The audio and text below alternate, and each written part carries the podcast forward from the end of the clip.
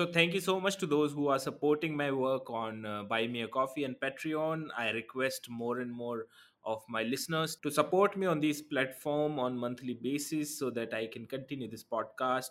Uh, my Buy Me a Coffee ID is Buy Me a Coffee slash Anurag minus and Patreon ID is Patreon slash Anurag minus Verma. So welcome to Anurag minus Verma podcast ये है podcast का episode number 25 और आज हमारे साथ हैं हुसैन हैदरी आप में से ज़्यादातर लोग हुसैन को जानते ही होंगे, लेकिन फिर भी मैं एक फॉर्मल सा इंट्रोडक्शन दे दूँ। हुसैन पोइट हैं राइटर हैं लिरिसिस्ट हैं। सबसे पहले इनकी एक पोएम वायरल हुई थी, जिसका नाम था हिंदुस्तानी मुसलमान। उसके बाद से ही हुसैन काफ़ी चर्चा में आए। हुसैन ने एज ए लिरिसिस्ट बहुत सारी फ़िल्मों में काम किया है, जैसे कि करीब करीब सिंगल, गुड़गांव इन्होंने अनुराग कश्यप की मुक्केबाज फ़िल्म के लिए भी गाने लिखे हैं, जिसमें से स्पेशली बहुत हुआ सम्मान, अपनी पॉलिटिकल सिंबॉलिज्म के लिए काफ़ी चर्चित रहा। इसके अलावा इन्होंने बहुत सी पॉपुलर टीवी सीरीज़ के लिए भी लिरिक्स लिखे हैं, जिनमें से प्रमुख हैं टीवी स्ट्रिपलिंग एस्पिरेंट इत्यादि। हुसैन ट्विटर पर बहुत एक्टिव रहते हैं सोशल मीडिया पर बहुत से ज़रूरी पॉलिटिकल मुद्दों को उठाते हैं और अपनी आवाज़ रखते हैं। कभी कभी ऑफेंसिव जोक्स भी मारते हैं, जैसे कि इन्होंने कल ही मैंगो की बुराई लिख दी और उसे ओवररेटेड फ्रूट कह दिया। So thank you so much Hussain for coming to the podcast बहुत बहुत शुक्रिया, अनुराग। और वो ऑफेंसिव जोक का थोड़ा क्रेडिट तुम्हें भी लेना होगा बिकॉज़ वो तुम्हारा वीडियो देखकर ही मैं इंस्पायर हुआ था कि हिम्मत आई थी कि नहीं नहीं, ऐसा बोल सकते हैं। क्योंकि मैं तो बहुत सालों से मतलब आम को डिस्कार्ड कर चुका हूँ एज अ एग्जॉटिक फ्रूट तो मेरे लिए वो ऐसा है कि मिल्क शेक में डाल दिया तो ठीक है, वरना ऐसा काट वगैरह काट के वगैरह कौन खाएगा? तो खैर। ट्विटर पे देखो तो बड़ा एलिटिज्म है कि आज मैंने ये आम खाया, मैंने हाफूज खाया, रत्नागिरी वाला खाया, ये खाया। तो बड़ा एलिटिज्म है आम को लेकर हमें तो पता नहीं यार एक दो आम खाए मैंने तो। यहाँ पे जो हरा आम होता है एक पीला आम होता है ये पता था। लेकिन मुझे भी रिसेंटली पता चला बहुत सारी वैरायटी होती है दु, मतलब दुनिया भर की है। तो आम को लेके बड़ा एलिट बहुत एलिटिज्म है इसलिए मैंने जोक मारा। मेरे को आम वैसे अच्छा ही लगता है लेकिन ये जो एलिटिज्म तो है आपका। वो तो एलिटिज्म है और भाई मतलब लिटरेचर लिखा गया है बहुत सारा और बहुत सारी शायरी लिखी गई है। मतलब लोग भी भतेरे मतलब ऐसे कोई कम थोड़ी है कि छोड़ दें। और भाई किसी चीज़ की बहुत सारी टाइप अवेलेबल है इसका मतलब ज़रूरी थोड़ी कि वो अच्छी हो। सही बात है। तो मैंने देखा मैंने कहा मैं भी ये टाइप खा के देखता हूँ तो रत्नागिरी वाले देखे मैंने कहा एक डजन आम कितने के? हज़ार रुपए के ऐसे कुछ था उसका रेट अरे बाप मतलब छह आम हज़ार रुपए मैंने कहा यार केला ही खा लेंगे इससे अच्छा। वो वो थोड़ा मेरा बचपन का भी है मुझे पता है कि वो महँगा फल महँगे फल की तरह मतलब मेरे जहन में है वो मतलब बहुत सालों से। और तो इसीलिए खैर। तो ये मैं आपका पढ़ रहा था कि आपने इंदौर से इंदौर आईएम से आप पढ़े तो आईएम तो एक बहुत ही क्या बोलूँ इसको मटेरियल मटेरियलिस्टिक जगह एक तरह की बोल सकते हैं कि इसके बाद भी काफ़ी मार्केटिंग और चीज़ों को बेचना और ये सारा इसके अंदर एक सिस्टम है। तो आपका क्रिएटिविटी और राइटिंग की तरफ़ कैसे पहला तो झुकाव आया? और कुछ आप अपने आई के दिनों के बारे में भी कुछ बताइए कि उसका एज ए कॉलेज का किस तरह का आपका एक्सपीरियंस रहा? जी जी जी। तो वही मतलब बेसिक तो यही कि मैं इंदौर में पला बड़ा हूँ एंड इंदौर में पैदा हुआ था। वहीं से कॉलेज वगैरह किया एंड वहीं से सीए भी किया। तो मैं एक्चुअली बता रहा हूँ कि आई एम इंदौर तक पहुँचा कैसे? कि वहाँ से फिर सीए वगैरह करके एंड शायरी मैंने उस दौरान पढ़ना शुरू कर दी थी सीए के वक्त। लेकिन वो more sort of you know entertainment थी कि यार जब आप ऑडिटिंग पढ़ रहे हैं अकाउंटिंग पढ़ रहे हैं इनकम टैक्स पढ़ रहे हैं तो कुछ इंटरटेनमेंट के लिए पढ़ना हो तो भाई शायरी पढ़ लो। तो उस तरह पढ़ता था मैं। लेकिन फिर सीए वगैरह किया, फिर उसके बाद मेरी नौकरी लगी आंस्टन यंग में बम्बई में। जहाँ पर मतलब दो साल मैंने ऑडिटिंग का काम किया एंड पर वही है कि वो जॉब जो था, वो थोड़ा थोड़ा क्या इनफैक्ट काफ़ी ज़्यादा कॉपोरेट ड्रेजरी वाला था एंड काफ़ी वर्क एनवायरनमेंट भी मुझे कोई बहुत ज़्यादा रास नहीं आया था उस दौरान। तो मेरे लिए कोई रास्ता नहीं था उस टाइम कि क्या करूँ और ये लगा कि भाई अगर एमबीए कर लूँगा तो यहाँ से निकल जाऊँगा। तो कहीं ना कहीं निकलने के लिए शायद मैंने एमबीए किया था और वो अब यह है कि कैट में चाहिए क्या? मैथमेटिक्स मुझे आता था, अंग्रेज़ी मुझे आती थी, क्योंकि बेसिक एजुकेशन में थोड़ा बहुत सॉर्ट करके रखा था ये सारी चीज़ें और पजल सॉल्विंग कर लिया करता था, मैथमेटिक्स का बहुत शौक हुआ करता था उस टाइम। तो जैसे तैसे कैट निकाला, जलील हुआ इंटरव्यू में, लेकिन ले लिया उन्होंने भाई वेट लिस्ट के बाद। तो तो पहुँच गए आई एम इंदौर। तो आई एम इंदौर में मतलब जाने का रीज़न मेरा ये था कि भाई मैंने कभी कॉलेज लाइफ़ नहीं देखी थी। अम, मुझे ऐसा लगता था कि सीए वगैरह करके मतलब मैं काफ़ी ज़्यादा अम, अपना यू नो थोड़ा और ज़्यादा इंट्रोवर्ट जैसा हो गया था मैं। क्योंकि बहुत ज़्यादा सोशल इंट्रैक्शन या इस तरह के इवेंट्स नहीं हुए थे उस दौर में। मैंने किए थे सीए में रह के भी, इंदौर में रह के भी, मगर फिर भी जो एक एक जिसको कहते हैं ना एक आदमी का खुल जाना कॉलेज जाके, तो वो मुझे लगता था मेरे साथ नहीं हुआ है। मैंने दूसरे नए शहर नहीं देखे हैं, मैंने कोई नया इन्वायरमेंट नहीं देखा, मैंने कॉलेज लाइफ़ नहीं देखी, मैंने हॉस्टल नहीं देखा और फिर ये भी था कि भई सीए किया हुआ है, तो अ, मुझे कॉलेज भी अच्छा ही चाहिए था मतलब जो उस पर एड ऑन कर पाए क्योंकि फ़ोकस लाइफ़ में हमेशा यही रहा कि भाई पैसे कम है, पैसे चाहिए, पैकेज चाहिए अ, नौकरी चाहिए। अम, तो ये शायरी वगैरह तो हमेशा शौकिया और हमेशा मतलब ऐसी कि हाँ, हाँ, ठीक है, कर रहे हैं मतलब वैसा। तो जब कॉलेज में गए तो भाई समझ आया कि सॉर्ट ऑफ़ सभी स्टड हैं, सभी के रिज़्यूमे भरे हुए हैं और सभी गोल्ड मेडल लाए हुए हैं, सभी नाइन पॉइंटर हैं, सभी किसी न किसी ओलंपियाड लाए हुए हैं और सब भयानक कॉम्पिटिटिव। एंड uh, ये कहीं ना कहीं मतलब बहुत जल्दी समझ में आया कि तीन ही चीज़ें करनी होती हैं आईआईएम इंदौर में। तीन ही चीज़ें होती हैं आईआईएम इंदौर में या तो सोशलाइज़ेशन, पढ़ाई या नींद। तो आप तीन में से दो ही चीज़ें चुन सकते हो। अगर आपने सोशलाइज़ेशन और पढ़ाई चुन ली तो आप सो नहीं पाएँगे तो मैंने थोड़ी-सी नींद चुन ली थी। तो मुझे लगा भई सीए किया है, बहुत सारे सब्जेक्ट पढ़े हुए हैं। तो उस तरह से मतलब गुज़रा बहुत स्ट्रेसफुल था वो दौर, बहुत कॉम्पिटिटिव था, बहुत सारे इंटेलिजेंट लोग भी थे एंड एक थोड़ा भ्रम भी टूटा है इंदौर का। जैसे आप बोल रहे हो कि मटेरियलिस्टिक एंड ये है कि क्योंकि होता ये है कि जब बहुत सारे लोग बहुत कॉम्पिटिटिव हो जाते हैं तो वो इतने ज़्यादा इंडिविजुअलिस्टिक हो जाते हैं कई बार कि उसमें कलेक्टिव का कोई महत्व नहीं रहता और कहीं ना कहीं सक्सेस किसी भी कॉस्ट पे पाना आपके अंदर की जो इमोशन है, आपके अंदर की जो मानवता है उसको प्लग करने में बहुत हेल्प करती है, उसको बहुत ज़्यादा कर्व करने में मतलब वो मतलब होता है मतलब ये चीज़।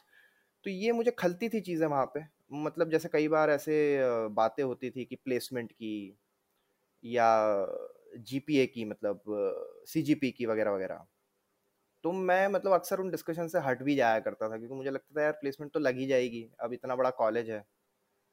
अब बोलना ही है ना कुछ इंटरव्यू में आएगा नौकरी लेके कोई, कुछ ना कुछ बोल ही देंगे, कोई ना कोई ले ही लेगा। तो थोड़ा-सा ढीला एटीट्यूड तो था मेरा। एंड uh, दूसरा ये कि मतलब अ, उस दौरान भी मतलब अ, थोड़ा बहुत पढ़ाई तो मैं करता था शायरी की। पिक्चरें वगैरह देखता था, सोचता था, समझता था। कॉलेज में जो फ्लूट का बैंड मतलब ये हमारा बैंड हुआ करता था एक, जो हमने बनाया था। जो कॉलेज बैंड का मतलब तरह हम परफ़ॉर्म करते थे बहुत सारे इवेंट्स में, तो मैं फ्लूट बजाता था उसमें। ये सारी चीज़ें मतलब करता था कॉलेज में और वही नौकरी लगी वहाँ से, जैसे सबकी लगती है। तो फिर वहाँ से मैं आया कलकत्ता। वहाँ पे मतलब नौकरी ठीक थी मेरी, मतलब वही है कि एक बार जो अम, फ़ोन किया मतलब मैं कलकत्ता पहुँचा और मैंने अपने बॉस को फ़ोन किया कि अ, सर मतलब 25 अप्रैल को मेरी जॉइनिंग थी और 23 अप्रैल को मैं कलकत्ता पहुँचा। मैंने कहा सर मैं आ गया हूँ और 25 तो उन्होंने बोला अच्छा जॉइनिंग कब है? तो मैंने कहा सर 25 को है। तो उन्होंने बोला कल आ जाओ, बहुत काम है। और उन्होंने बहुत काम है बोला और अगले छः महीने तक बस बहुत काम करता रहा मैं। तो फिर पूरी ज़ीरो से मैंने टीम खड़ी करी थी एंड जो हमारा काम था बेसिकली अस्पताल हमारी जो कंपनी थी वो अस्पताल सिरे से बनाती थी tier two tier three cities and गाँव में एंड 100 बेड्स का अस्पताल बनाती थी जो कि सेकेंडरी हेल्थ केयर अस्पताल हो एंड लो कॉस्ट में अफोर्डेबल हेल्थ केयर देने के लिए मार्जिनलाइज़्ड को। तो ये काम मैंने किया। इसके अलावा मतलब वही है कि अगर कॉलेज का और बताऊँ तो ये है कि भई तो एक्चुअली ये जॉब करने के पीछे मेरा रीज़न यही था कि मैं जब कॉलेज में था तो मेरी इंटर्नशिप लगी थी इन्वेस्टमेंट बैंक में एंड मतलब 2 महीने की इंटर्नशिप में मुझे ये समझ में आ गया था कि भाई बहुत पैसा दे रहे हैं, बेशतर पैसा मिल रहा है। लेकिन मैं क्या करूँगा मतलब अगर मुझे ऑस्ट्रेलिया में अगर कोई स्टॉक ट्रेडर है और ऑस्ट्रेलिया, ऑस्ट्रेलियन स्टॉक एक्सचेंज का अगर एनालिसिस करके फंडामेंटल एनालिसिस करके मुझे स्टॉक प्राइसेस या स्टॉक से रिलेटेड इन्फॉर्मेशन की एक रिपोर्ट बना के भेजनी है एक स्टॉक ट्रेडर को ऑस्ट्रेलिया में यहाँ इंडिया बैठ के और वो मेरी रिपोर्ट पढ़ेगा and then he do trading तो जो एक्चुअल काम कर रहा है, वो मैं थोड़े ना हूँ। वो तो वो है, क्योंकि वो मेरी रिपोर्ट ऐसे ही कभी पढ़ लेगा ब्लूबेरी में जाते हुए लैपटॉप पे। दोपहर को लंच खाते हुए। मैं क्या कर रहा हूँ? तो ऑफकोर्स सब लोग ये काम नहीं करते थे। मतलब मैं, मुझे जो अंदेशा लगा मतलब उसको मेटाफराइज करके बोल रहा हूँ मैं, कि मुझे लगा कोई, जिसको कहते ना, अंगे नहीं लगता खाना खाते तो। मतलब मुझे ऐसा लगता था कि कुछ तो इम्पैक्ट हो जो भी मैं कर रहा हूँ उसका। भले मैं अकाउंटेंट हूँ फाइनेंस वाला हूँ तो कुछ तो करो। मतलब जिससे कोई बदलाव दिखे आपको अगल बगल में। तो इसीलिए मैं ये स्टार्टअप में गया था। जो हेल्थ केयर का था और ये अस्पताल बनाता था टीयर टू टीयर थ्री मतलब ये गाँव में तो वो था। एंड बहरहाल वही कॉलेज जो आपका सवाल है कि कॉलेज इतना मुझे नहीं लगा डिफ़िकल्ट इतना मतलब जिसको कहते हैं ट्रॉमा या ऐसा दुख नहीं हुआ मुझे कॉलेज में इतना स्ट्रेस नहीं हुआ क्योंकि Uh, सारी जो मशक्क़त मेहनत स्ट्रेस बुलवर्किंग जो करनी थी सीखनी थी वो मैं एक्चुअली सीए में कर चुका था।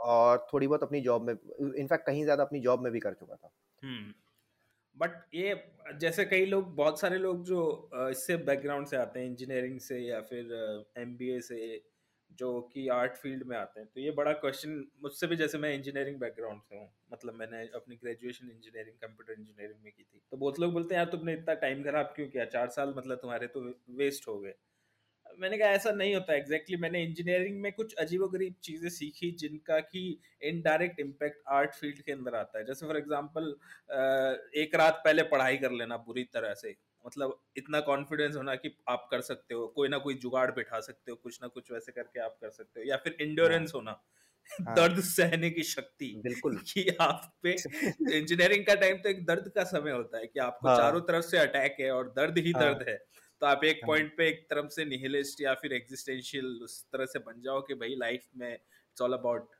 पेन तो इंजीनियरिंग में मुझे ऐसे वियर्ड चीज़ों को सीखने मिली मैंने कहा आप इंड्योर करो आप रेजिस्ट हाँ. करो आप थोड़ा सा मतलब दिमाग हाँ. से काम लो कि लाइफ ऐसी होती है तो ऐसे कुछ कुछ वियर्ड चीज़ें सीखने को मिल गई कि जो हाँ. कि मेरे क्रिएटिव में काम आती है तो मैं ऐसे नहीं मानता कि वो चीज़ें एकदम ही फालतू है। तो वैसे ही आपको लगता है कुछ ऐसे आई से या फिर इस तरह के काम करने से भी कोई चीज़ सीखने को मिली जो इनडायरेक्टली इम्पेक्ट करती हो क्रिएटिव फ़ील्ड के अंदर जो आप क्रिएट करते हैं?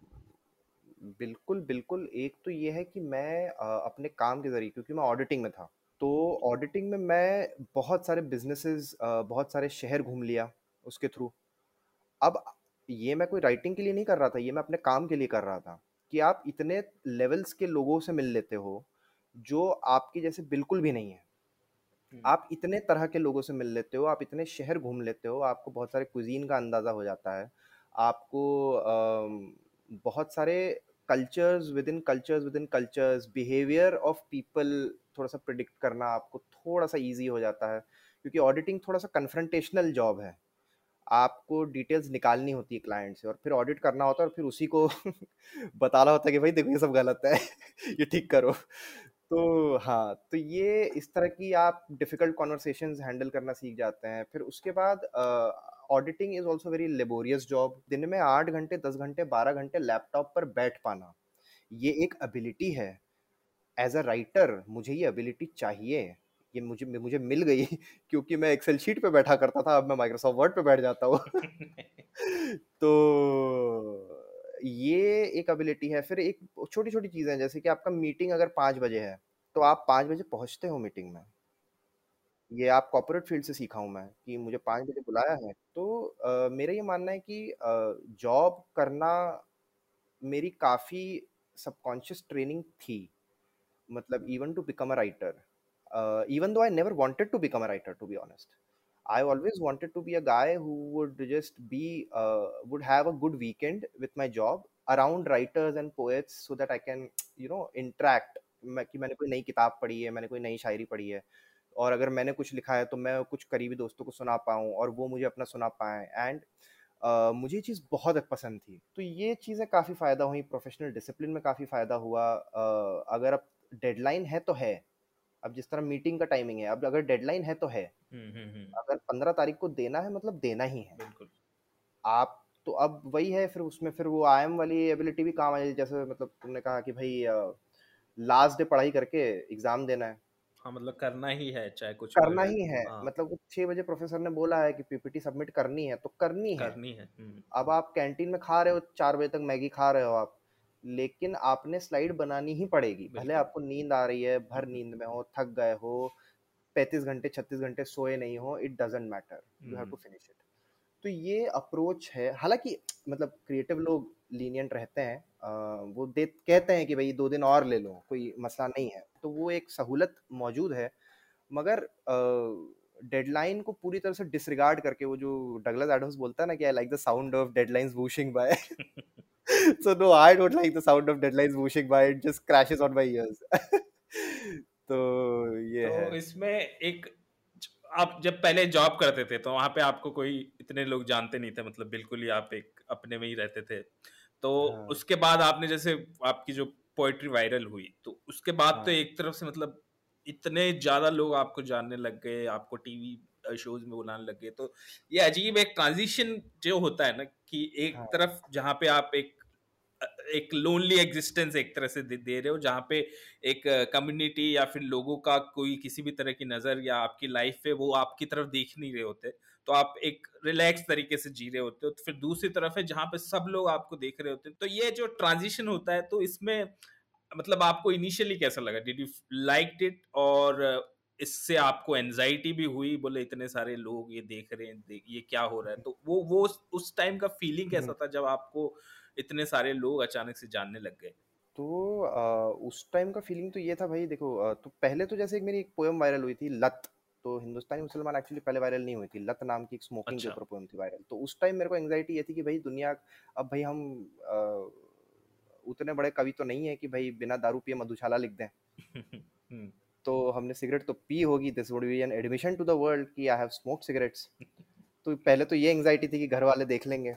तो एंड एनीवे मतलब मैं बहुत पोएट्री वगैरह को लेके बहुत शाय ही रहता था। मतलब मैं ज़्यादा बताता नहीं था किसी को। बहुत कम लोगों को जो शौकिया हो जो मुझे पता था मेरा मज़ाक नहीं उड़ाएँगे कि मैं पोएम वोएम लिखता हूँ तो उन्हीं को बताता था। लेकिन जब हिंदुस्तानी मुसलमान वायरल हुई तो मुझे ज़्यादा डर था। क्योंकि पहले तो ये कि मैंने एक्सपेक्ट नहीं किया था कि इतना ब्लो अप होगा। अ, दूसरा ये कि मीडिया कॉल करना शुरू कर दिया एंड सवाल पूछना शुरू कर दिया एंड पॉलिटिक्स के ऊपर सवाल पूछना शुरू कर दिया इस्लाम के ऊपर सवाल पूछना कर दिया भाई मैं एक्सपर्ट थोड़े ना हूँ इन चीज़ों पे मैं कहाँ सारे जवाब देता फिरूँ? मैं मैंने तो अपने अ, जहन में जो एक इमेज थी कि यार और जहन में इमेज भी थी और थोड़ा गुस्सा भी था। ये पोयम लगती है एकदम थोड़ी स्वीट टाइप की यू नो जॉली टाइप की but there is certain amount of anger and frustration in it as well तो वो उस टाइम दौर चल रहा था शमशान कब्रिस्तान के प्रोपागेंडा का। उस टाइम मतलब मैं 2013 से देखता आ रहा था किस तरह से एंटी मुस्लिम चीज़ें आ रही हैं वगैरह वगैरह तो वो अक्यूमुलेट हो रही थी मेरे अंदर कहीं ना कहीं। तो मैं ये कहना चाहता था कि भाई सब एक जैसे नहीं होते हैं। और हो भी नहीं सकते। इतने डिविजन्स हैं, इतने फिरके हैं, इतने बिरादरी हैं, इतनी जात है, इतनी मतलब लोकेशनल आपकी डिफरेंसेस हैं, इतने आपके लिंग्विस्टिक डिफरेंसेस हैं, इतने आपके कल्चरल डिफरेंसेस हैं तो ऐसे कैसे मुस्लिम बोल के हर चीज़ चल रही है? व्हाट्सएप पे फेसबुक पे, सिर्फ़ मुस्लिम बोल के कैसे चल रहा है? क्योंकि मैं तो अपने खुद के क्लासमेट जिसने ऑलमोस्ट सेम जर्नी करी है मेरे साथ, मेरे और उसमें कितना फ़र्क है? तो ये मुझे बहुत एक चीज़ लगी। तो जो मुझे, मेरा रिएक्शन था वो जब मीडिया का कॉल आया तो मेरा तो डर था भाई। मैंने तीन न्यूज़ चैनलों को मना किया ये बोल के कि भाई मैं तो नहीं आ सकता टीवी पे, मुझे डर लगता है। और फाइनली जाके एक एनडीटीवी को मैंने दिया था इंटरव्यू लेकिन मैं टीवी में बिल्कुल मना कर दिया था। प्रिंट में मैं उनको दे रहा था जो न्यूज़ सोर्सेज मुझे पता थे कि जो एक्सट्रीम एंटी मुस्लिम बातें नहीं करते हैं।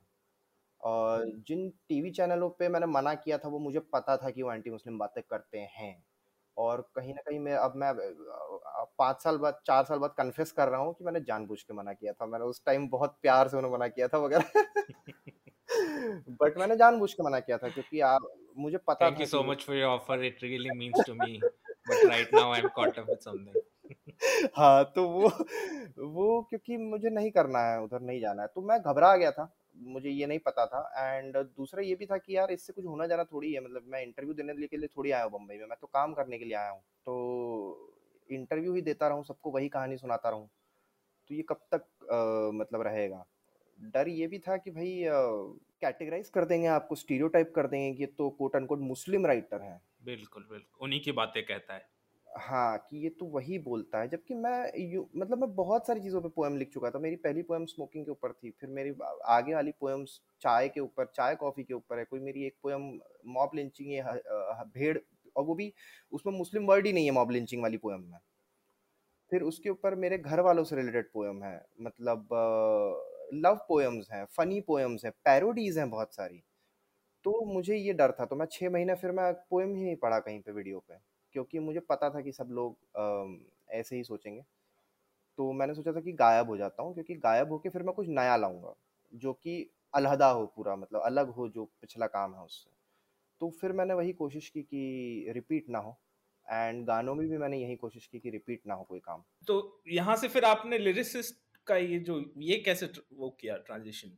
तो ट्रांज़िशन एक्चुअली यहाँ से नहीं किया मतलब मैंने करीब-करीब सिंगल और मुक्काबाज़ के गाने एक्चुअली मैंने हिंदुस्तानी मुसलमान के पहले लिखे हैं। अच्छा। हाँ, ये कई लोगों को लगता है कि इसकी वजह से ऐसा हुआ इसकी वजह से मुझे कुछ ऐसा प्रोजेक्ट नहीं मिला। जो सबसे जो एक छोटा मतलब जो एक फ़ायदा हुआ, एक इमोशनल जो मुझे शायद फ़ायदा हुआ हिंदुस्तानी मुसलमान से, वो लिरिक्स का या फ़िल्म प्रोजेक्ट्स वगैरह का नहीं था। वो इसका था कि भाई मुझे मुशायरों में बुलाया गया, बहुत बड़े-बड़े मुशायरों में, जिनमें शायद पहुँचना मेरे लिए एक बहुत बहुत सारे सालों की एक मतलब जर्नी होती है। तो वहाँ मैं काफ़ी जल्दी पहुँच गया। एंड अ, मेरे लिए पर्सनली इमोशनल क्यों एक अचीवमेंट है मुशायरों में जाना? क्योंकि मैंने अपनी टीनेज गुज़ारी है रातों को मतलब मुशायरों में मतलब सर्दी खाते हुए मतलब शायरों को सुनते हुए। तो मतलब इसलिए मेरे लिए वो बहुत बड़ा मकाम था कि मैं मुशायरों में जाके पढ़ पाया, उन शायरों के बीच खड़ा होकर पढ़ पाया जिनकी किताबें पढ़-पढ़ के, जिनकी शायरी रट-रट के मतलब मैंने लोगों को सुनाई है, मैंने कागज़ पे लिखी है उनकी शायरी बार-बार याद करने के लिए। और मैं उन लोगों के साथ बैठ के पढ़ रहा हूँ। तो ये अ, मेरे लिए बहुत, बहुत बड़ी बातें थी मतलब एंड uh, मैं मुझे पता ही नहीं है कैसे हुआ। मैं अभी भी मुझे कोई पूछता है कि इसलिए मैं बहुत ज़्यादा नॉस्टैल्जिक होता भी नहीं हूँ, क्योंकि मुझे एकदम रोना-रोना आ जाएगा कि यार ये कहाँ क्या था मतलब यार क्योंकि इतनी रिस्पेक्ट जो आपको मिल रही है उस उसका मैं क्या करूँ मुझे नहीं पता है। 2 चीज़ें हैं मतलब पहला तो मुझे बहुत ज़्यादा फ़र्क नहीं पड़ा उस रिस्पेक्ट से क्योंकि अ, मुझे 30 साल की उम्र में मैं आया जब मैं राइटिंग में आया। तो ज़िंदगी में गुर्बत भी देख ली बहुत ज़्यादा, ज़िंदगी में ज़िल्लत भी देख ली, जो बचपन से देखी। फिर उसके बाद स्ट्रगल-वगल करके घर वालों ने मतलब जो पावर्टीज़ के सर्कल से बाहर निकले, फिर अ, उससे फिर पढ़ाई भी कर ली, फिर खुद नौकरी भी कर ली। बहुत, बहुत सारे उतार-चढ़ाव देखे लाइफ़ में। उसके बाद कहीं जाके ये लोगों ने भाव दिया, तो उस भाव को अनफॉर्चुनेटली मुझे बहुत ज़्यादा भाव नहीं था। मतलब it does not mean that I it does not mean कि I disrespect the love that people have हाँ, मतलब ऐसा नहीं है कि मैं बिल्कुल एहतराम करता हूँ, इज़्ज़त करता हूँ लोगों की मोहब्बत का और उनकी जो तारीफ़ करते हैं उसकी मतलब लेकिन मुझे पता था कहीं ना कहीं कि ये एक बाय प्रोडक्ट है मेरे काम का। मेरा काम जो है वो कागज़ पर लिखना ही है। जो भी हो रहा है, सोशल मीडिया पे कोई फ़ॉलो कर रहा है, जो अ, मेरा गाना सुन रहा है और मेरे को मैसेज कर रहा है अ, कोई मुझे इवेंट में बुला रहा है, इवेंट पे ताली बजा रहा है, ये सब जनरेट हो रहा है कोर काम से जो कि कागज़ पर लिखना है। तो मेरा। फ़ोकस वहीं होना चाहिए। ये आपने वैसे जैसे मैं कई बार बोलता हूँ कि जैसे ऑनलाइन आप बहुत सारे वीडियो देख लोगे कि हेट से कैसे डील किया जाए आपको ऑनलाइन अगर हेट मिलती है तो how to deal with that but you don't see the हाँ, video how to deal with praise हाँ, सो so, ये एक बड़ा क्योंकि अचानक जब बहुत सारी प्रेज आती है तो इंसान थोड़ा सा सकपका जाता है कि इसको डील कैसे करे। तो मैंने ऐसे बहुत सारे लोगों को फॉल होते हुए देखा है कि they took it very seriously they took the whole aspect of इज़्ज़त वेरी सीरियसली लेकिन पॉइंट ये है कि आपको बड़ा रिलैक्स्ड और आई I मीन mean, आपको ना तो उस उसकी कोई डिसरिस्पेक्ट uh, करनी है जो आपको कर रहा है ना आपको उससे ज़्यादा ब्लोन अवे होना होता है। तो वही ले, तो। लेकिन इसमें जो आपने मेरा एक नेक्स्ट सवाल ये था कि पोएट्री राइटिंग में और लिरिक्स लिखने में ये दोनों के प्रोसेस में किस तरह का डिफरेंस होता है डिफ़रेंस तो काफ़ी है मतलब जैसे पोएट्री में ये है कि भाई सब कुछ मेरा है। मतलब जो ज़बान अ, मुझे लिखनी है कविताओं में या नज़मों में या गज़लों में, वो मेरी होने वाली है। मैं I can make it Urdu, I can make it Urdu, I can make it Hindi, I can make it highly Sanskritised Hindi, I can make it make it Hinglish, Hinglish भी मतलब अर्बनाइज्ड हिंग्लिश हो सकती है या देसी Hinglish हो सकती है। So the entire command of language what I want to say the genesis of thought will come from me. गानों में ऐसा नहीं है, गाना जो है वो कोलैबोरेटिव प्रोसेस है। It is not an individual process. गानों में म्यूज़िक डायरेक्टर तो ऑफ़ कोर्स होगा ही होगा। गानों में डायरेक्टर होगा, डायरेक्टर आपको सिचुएशन देगा, डायरेक्टर आपको जेनेसिस ऑफ़ थॉट देगा कहीं ना कहीं। बताएगा कि ये सिचुएशन है, डायरेक्टर आपको बताएगा कि ये एक बहुत सीरियस फ़िल्म है, इसके लिए कुछ बहुत पोएटिक लिखो या एक बहुत लाइट फ़िल्म है, इसके लिए कुछ बहुत सिंपल लिखो। आपको किरदार की ज़बान पढ़नी होगी, तो किरदार की ज़बान के हिसाब से आपको लिखना पड़ेगा। जैसे मुक्काबाज़ में जो मैं लिख रहा हूँ, वो ईस्टर्न यूपी की हिंदी है या हल्की सी उसमें अवधि भी है कि भाई साँझ का घोर अंधेरा मोहे रात की याद दिलावे रात जो सिर पर आवे लागे लाख बरस कट जावे। ये अवधि टच है थोड़ा। तो ये आपको उसकी ज़बान से किरदार की ज़बान से आपका डिसीज़न होगा। फिर उसके बाद आ, कोई लाइन आपको पसंद है कोई लाइन आपको ना पसंद है वो आपका जो पूरा गाना है पूरा वर्क है वो फीडबैक की एक अथॉरिटी सिस्टम से गुजरेगी।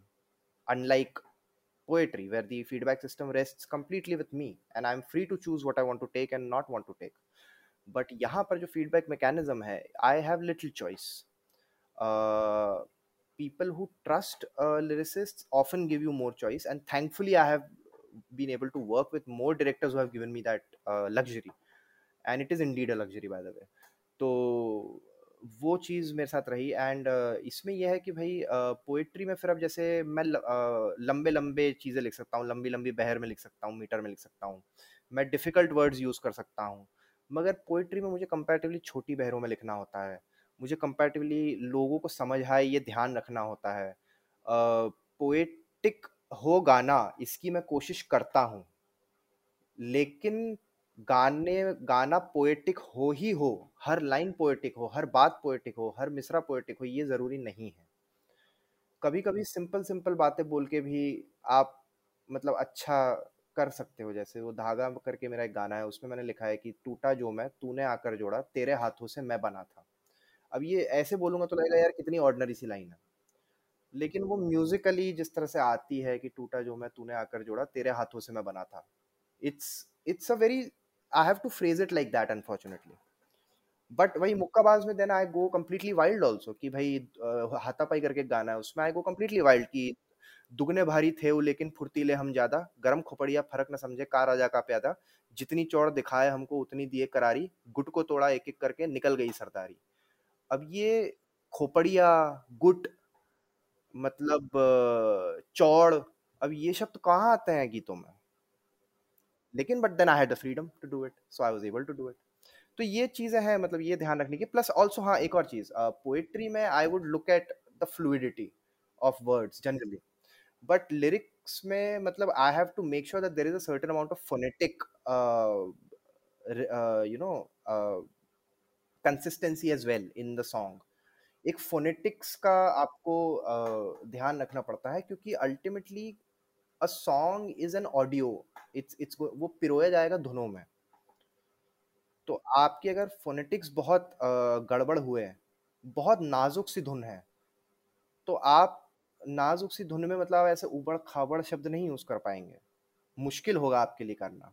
हो सकता है आप बहुत स्किलफुल होंगे तो किसी तरह कर भी ले कॉम्पोजिशन पे डिपेंड कर सकता है आ, लेकिन अच्छा ये वैसे नॉर्मली ऐसा होता है कि पहले आपको ट्यून दी जाती है फिर लिखते हैं या फिर आप पहले लिरिक्स लिखते हैं फिर उस हिसाब से ट्यून तैयार होती है? आ, दोनों हुआ है मेरे साथ। आ, तो जैसे मुक्काबाज के सारे गानों में मैंने बोल पहले लिखे हैं और ट्रिपलिंग सीज़न टू के सारे गानों में धुन पहले आई थी। करीब करीब सिंगल के सारे गानों में धुन पहले आई थी।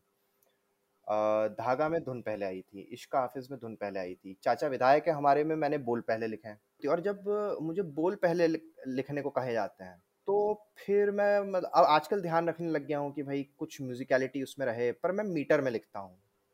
तो अक्सर मुझे फ़ोन कॉल ये नहीं आते हैं कि भाई यहाँ आपका मीटर गड़बड़ है यहाँ आपका ये गड़बड़ है। और मैं फोनेटिक्स में एक फर्जी धुन बना लेता हूँ अपने माइंड में उस गाने की। तो मुझे पता है कि ये सिंगेबल है। तो और किस तरह सिंगेबल होगा, किस वर्ड पे एम्फेसिस होगा, क्या होगा, वो होगा तो वो मैं थोड़ा शेयर करता हूँ म्यूज़िक डायरेक्टर के साथ। एंड ऑफकोर्स अगर म्यूज़िक डायरेक्टर ट्यून पहले बनाता है तो वो मेरे साथ पहले शेयर करता है कि मैं इस तरह के लफ्ज़ ढूंढ रहा हूँ, मैं इस तरह के फोनेटिक्स ढूंढ रहा हूँ, मैं इस तरह की फ्रेजिंग ढूंढ रहा हूँ। यहाँ पे अगर ये आ जाए तो अच्छा रहेगा। और तो हाँ बस ये प्रोसेस है largely by and large but आप जब इनिशियली बॉम्बे में आप ये बोल रहे थे पहले मुझे लगा था कि शायद वो आपके वायरल हुआ फिर उसको देख के लोगों ने आपको आ, मतलब बुलाया और काम आपको उस तरह से मिला इनिशियल इनिशियल स्टेज में। लेकिन आप कह रहे हैं कि ऐसा नहीं हुआ था। तो इनिशियली क्या आप आ, मतलब किस तरह का आप स्ट्रगल कर रहे थे या फिर किस तरह से आप अपनी लिरिक्स को अपने आप को किस तरह से उनको बता रहे थे कि मैं लिख सकता हूँ या फिर मेरे पास इस तरह का मटेरियल है? तो मेरे पास मतलब जब मैं बॉम्बे आया था मेरे पास कुछ नहीं था। मेरे पास गिन चुन के दो या तीन पोएम्स थी खाली। एंड वो भी इसलिए क्योंकि एक्चुअली uh, हुआ ये जब मैं स्कूल uh, करके अपना सीए ख़त्म करके जब बॉम्बे आया तो मैंने एक चीज़ डिस्कवर करी ओपन माइक्स ये 2009 की बात है। कई लोगों को लगता है ओपन माइक जो है ये सब पोइट्री का अभी शुरू हुआ है लेकिन ये 2009 में एक सॉर्ट ऑफ़ सब कल्चर चल रहा था उस दौर में। तो जब मैं ओपन माइक में गया तो वहाँ पे uh, मतलब मुझे पहली बार एहसास हुआ कि भाई मैं भी लिख सकता हूँ तो मैं भी लिखता हूँ। अब जब मैंने वो आ, लिखने के बाद सब कुछ करने के बाद जब मैं छोड़ के गया मैं आई एम इंदौर गया फिर मैंने तीन साल नौकरी करी फिर मैं यहाँ बम्बई आया तो जब तक ये ओपन माइक का जो कल्चर था ये काफ़ी ग्रो हो गया था। पहले महीने में एक होता था अब ये महीने में सात आठ होने लग गए थे। तो मेरा बॉम्बे आके मेरा बस इतना ही प्लान था कि ओपन माइक में जाता रहूँगा और पोएम्स पढ़ता रहूँगा और वो इकोसिस्टम मुझे फ़ीड करता रहेगा मैं नई नई कविताएँ लिखता रहूँगा एंड कोई अगर आ, मुझे देख लेगा वहाँ पे कि मैंने ठीक कविता पढ़ी है तो वो मुझे शायद गाने लिखने को बोल देगा। तो मैं इस उम्मीद में एक्चुअली करता था पोइट्री ओपन माइक्स जितने भी होते थे कि आ, मतलब आप वहाँ जाएँ वहाँ पढ़ें क्योंकि एज सच मतलब मैं और ये जो 2009 में ओपन माइक हुए तो मैं दो लोगों को जानता था एक गज़ल को जानता था और एक वरुण को जानता था। जो 2000 हाँ वरुण ग्रोवर एंड गज़ल धलीवाल।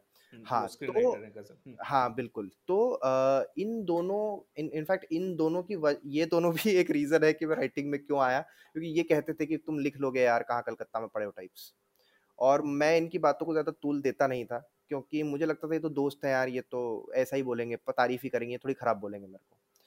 तो लेकिन फिर मुझे भी लगा जब मेरा प्रमोशन वगैरह हुआ मैं सी बन गया एक साल सी में रहा तो मुझे लगा यार क्या कर सकते हैं? तो चलो यही करते हैं यही आता है। तो लोन वोन चुकाना था उस टाइम तो खैर तो जो भी था। तो मैं जब आया यहाँ पे तो मैं इन्हीं दो को जानता था।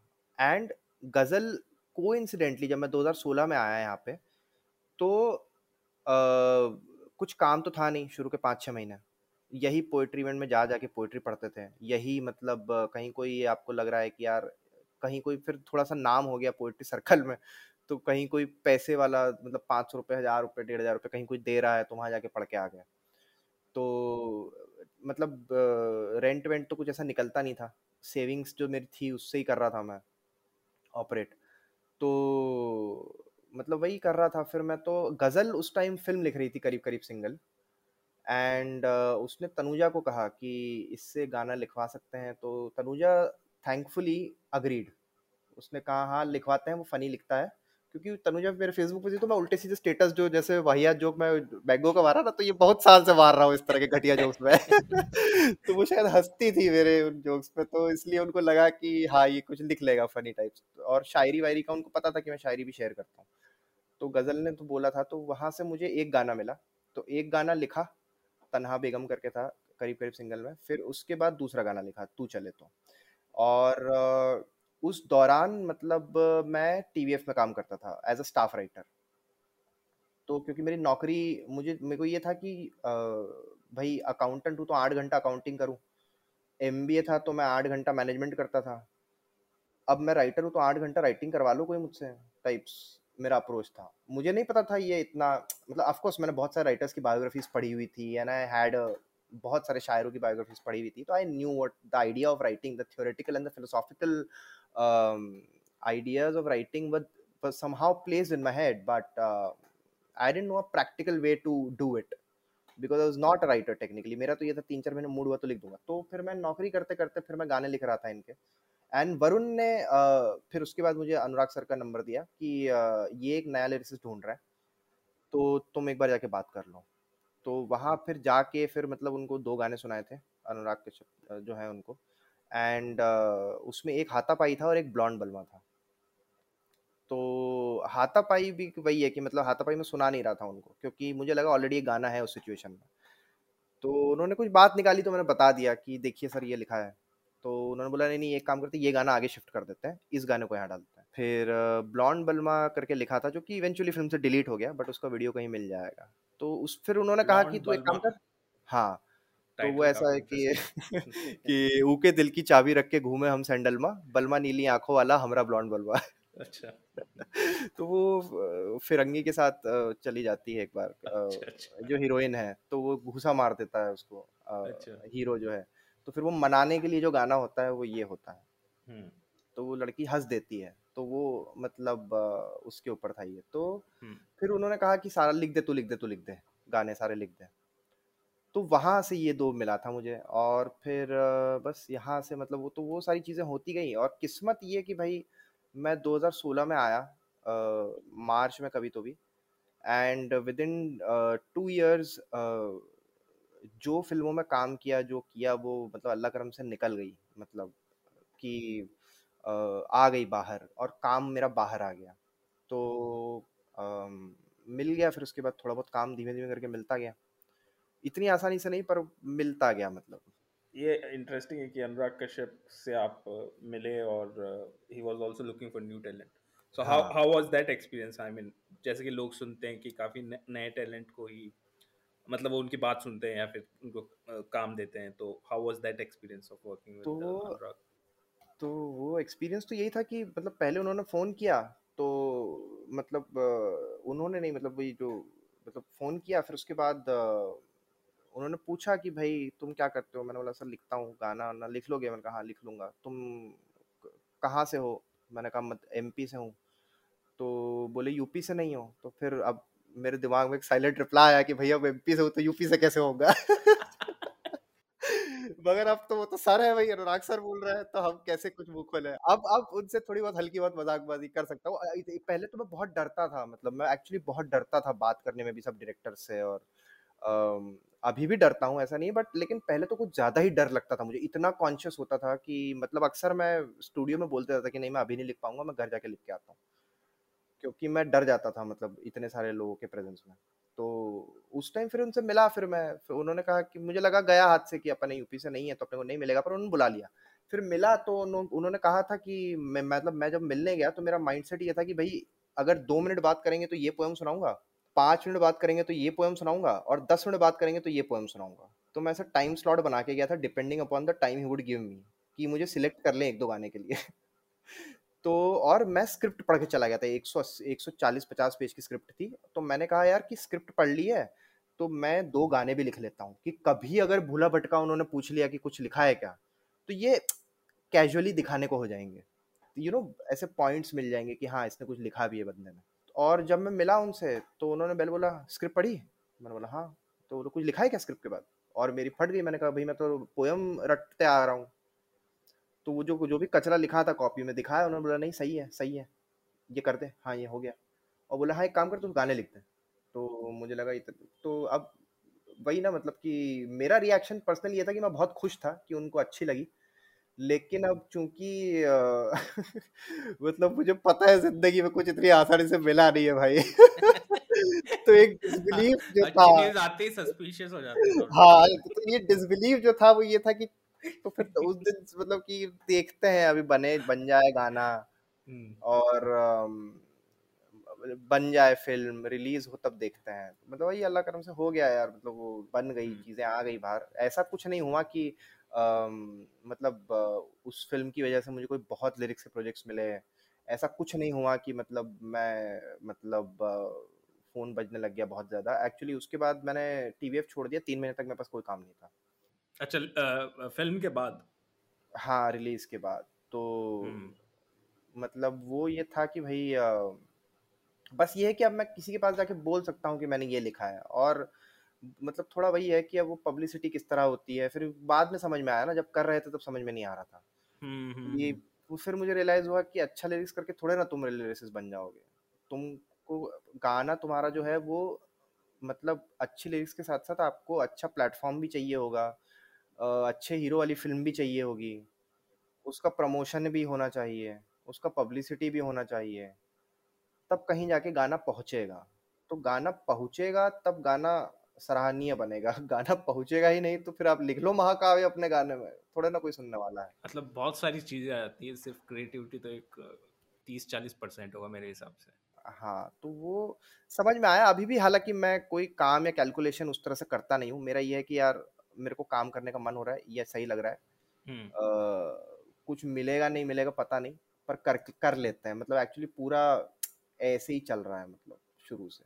कोई बहुत ज़्यादा कैलकुलेशन मैंने की नहीं क्योंकि वो एक शेर है ना उनका अमीर कज़लबाश का कि अ, जानलेवा बहुत है बाखबरी, खुद को थोड़ा-सा बेखबर रखना। तो मैं थोड़ा-सा खुद को बेखबर रख के भी चल लेता हूँ कि ठीक है, मतलब ज़रूरी नहीं है कि आप ज़िंदगी को चेस करो, कभी-कभी हाथ पकड़ के ले जाए तो चल लो यार, ठीक है। एक चीज़ है कि आप ट्विटर पे बहुत एक्टिव हैं।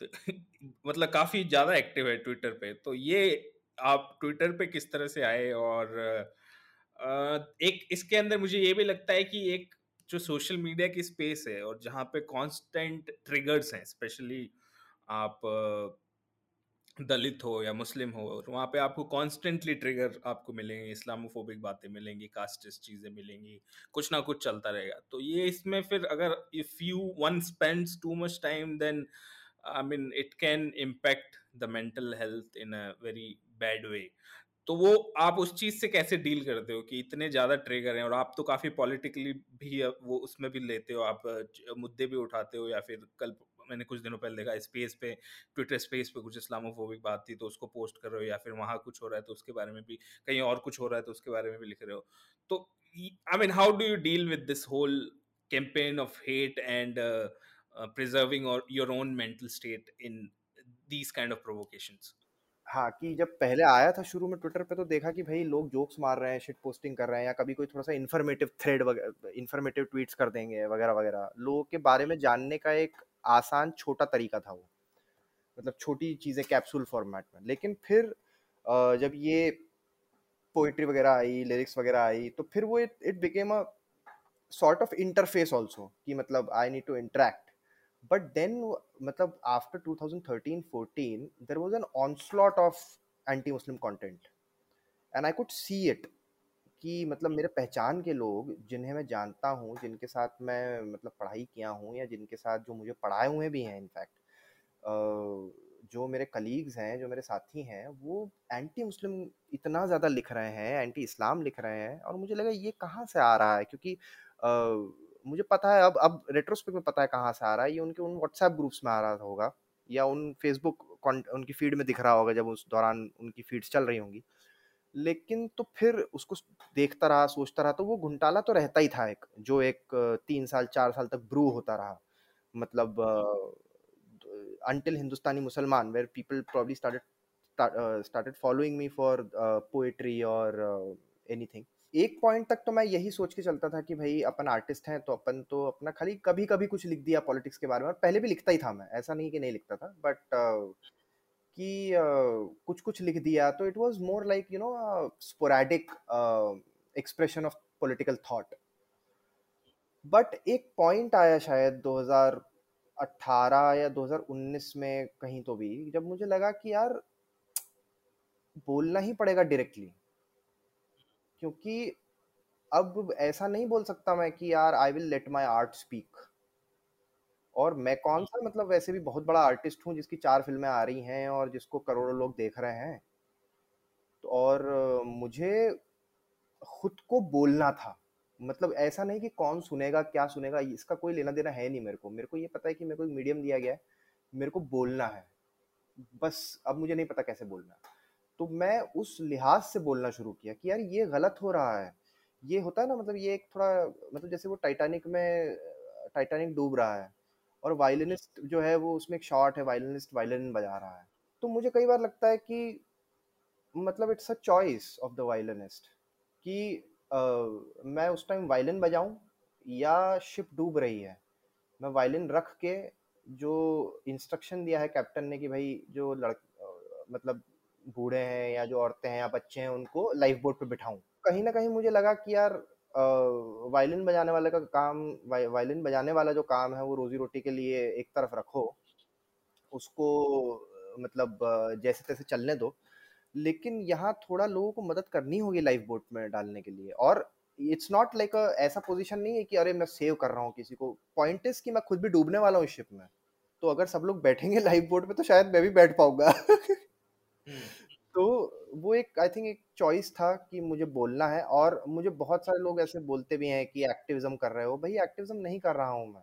एक्टिविज्म अलग होता है। एक्टिविज्म बहुत कुछ, बहुत सारी चीज़ें होती हैं एक्टिविज्म में। एक सोशली और पॉलिटिकली अवेयर आर्टिस्ट होना और एक एक्टिविस्ट होना, दोनों में ज़मीन आसमान का फ़र्क है। और एक socially socio politically aware artist होने में भी कई डिग्रीज हैं। ज़रूरी नहीं है कि आप एक लकीर खींच दो कि भाई इतना करते हो। इसीलिए तब तक आपको एक आर्टिस्ट का वो दिया जाएगा। इससे ज़्यादा अगर आपने सोशो पोलिटिकल काम किया तो आप आर्टिस्ट के रूप से गिर जाओगे। कि भाई कोई ज़रूरी नहीं है आप जैसे मजरू सुल्तानपुरी वो जेल गए थे जब उस दौर में। वो वापस आए नेहरू ने डाला था शायद। हाँ बिल्कुल तो हाँ, वो हाँ, हाँ. उस जब वापस आए तो एक डेढ़ साल बाद उन्होंने फिर गाने लिखना शुरू किए। तो कोई ज़रूरी नहीं है कि आप थोड़ा सा एक्टिविज्म करो। यू नो एक एक आप कुछ रूल्स बना लो कि यही काम है जो एक्टिविज्म में आएगा और यही काम है जो सोशो पोलिटिकल अवेयरनेस में आएगा। हर आर्टिस्ट जो है अपने तरीके से कर सकता है उसे। तो मैंने अपनी हदें बनाई, मैं सीखा, गलतियाँ की, ठोकरें खाई, बहुत जलालत सही। और मॉकिंग भी होती है मतलब आप पब्लिकली बोल रहे हैं क्योंकि तो मॉकिंग भी होती है उसमें तो ठीक है अब वो किया जो भी है और हेट वगैरह जो भी है उसका टोल क्या होता है? बहुत टोल होता है। It affects you personally it affects you a lot personally actually mentally आप पागल हो जाते हो because there is a Hindustan जो है वो मेरे ख्याल से वर्ल्ड uh, में सबसे ज़्यादा एंटी मुस्लिम कंटेंट का प्रोड्यूसर है आज की तारीख में। और ये बात अक्नॉलेज नहीं की जा रही है। हम्म। और uh, इसे रोकने का कोई प्रयास नहीं हो पा रहे हैं। मतलब हो रहे हैं ऑफ़ कोर्स वेल मीनिंग लोग कर रहे हैं, ऐसा नहीं है कि कोई कुछ नहीं कर रहा है। मगर मेरे ख्याल से जिस स्केल पे ये होना चाहिए, नहीं हो रहा है तो थोड़ा बहुत तो मैं कर सकता हूँ तो मैं करता हूँ। एंड तो मेंटली बहुत स्पेस ले लेता है आपकी। प्रोफेशनली भी स्पेस ले लेता है, क्योंकि कोई भी चीज़ सोशल मीडिया की रियल लाइफ में आइसोलेटेड नहीं है। तो जैसे मेरे पर दो बहुत मैसिव ट्विटर अटैक्स हो चुके हैं 2020 में और मैंने कैसे झेले हैं मैं जानता हूँ अल्लाह जानता है। हम्म। और बहुत मुश्किल से मैं उबरा हूँ उससे बहुत मुश्किल से एंड मतलब ये है कि मेरा एक ट्विटर अटैक हो रहा है मैं सैन फ्रांसिस्को में हूँ और uh, मतलब मैं शिकागो में हूँ एंड uh, मतलब उस टाइम तो मैं सुसाइडल हो गया था ऑलमोस्ट फिर उसके बाद में जैसे जैसे करके सैन फ्रांसिस्को पहुँचा वहाँ मुझे बताया जा रहा है कि वहाँ का वेन्यू कैंसिल हो चुका है क्योंकि अपेरेंटली कोई जिहादी आ रहा है कोई टेररिस्ट आ रहा है। वेन्यू मतलब आप पोएट्री पढ़ने जा रहे थे। मैं पोएट्री पढ़ने के लिए और वो C N R C movement के लिए मतलब जो भी मुझे वहाँ पे जाके सेशंस अटेंड करने होते थे वहाँ बोलना होता था पब्लिकली और मेरा वेन्यू कैंसिल हो गया है येल्प पे उसकी रेटिंग गिरा दी गई है।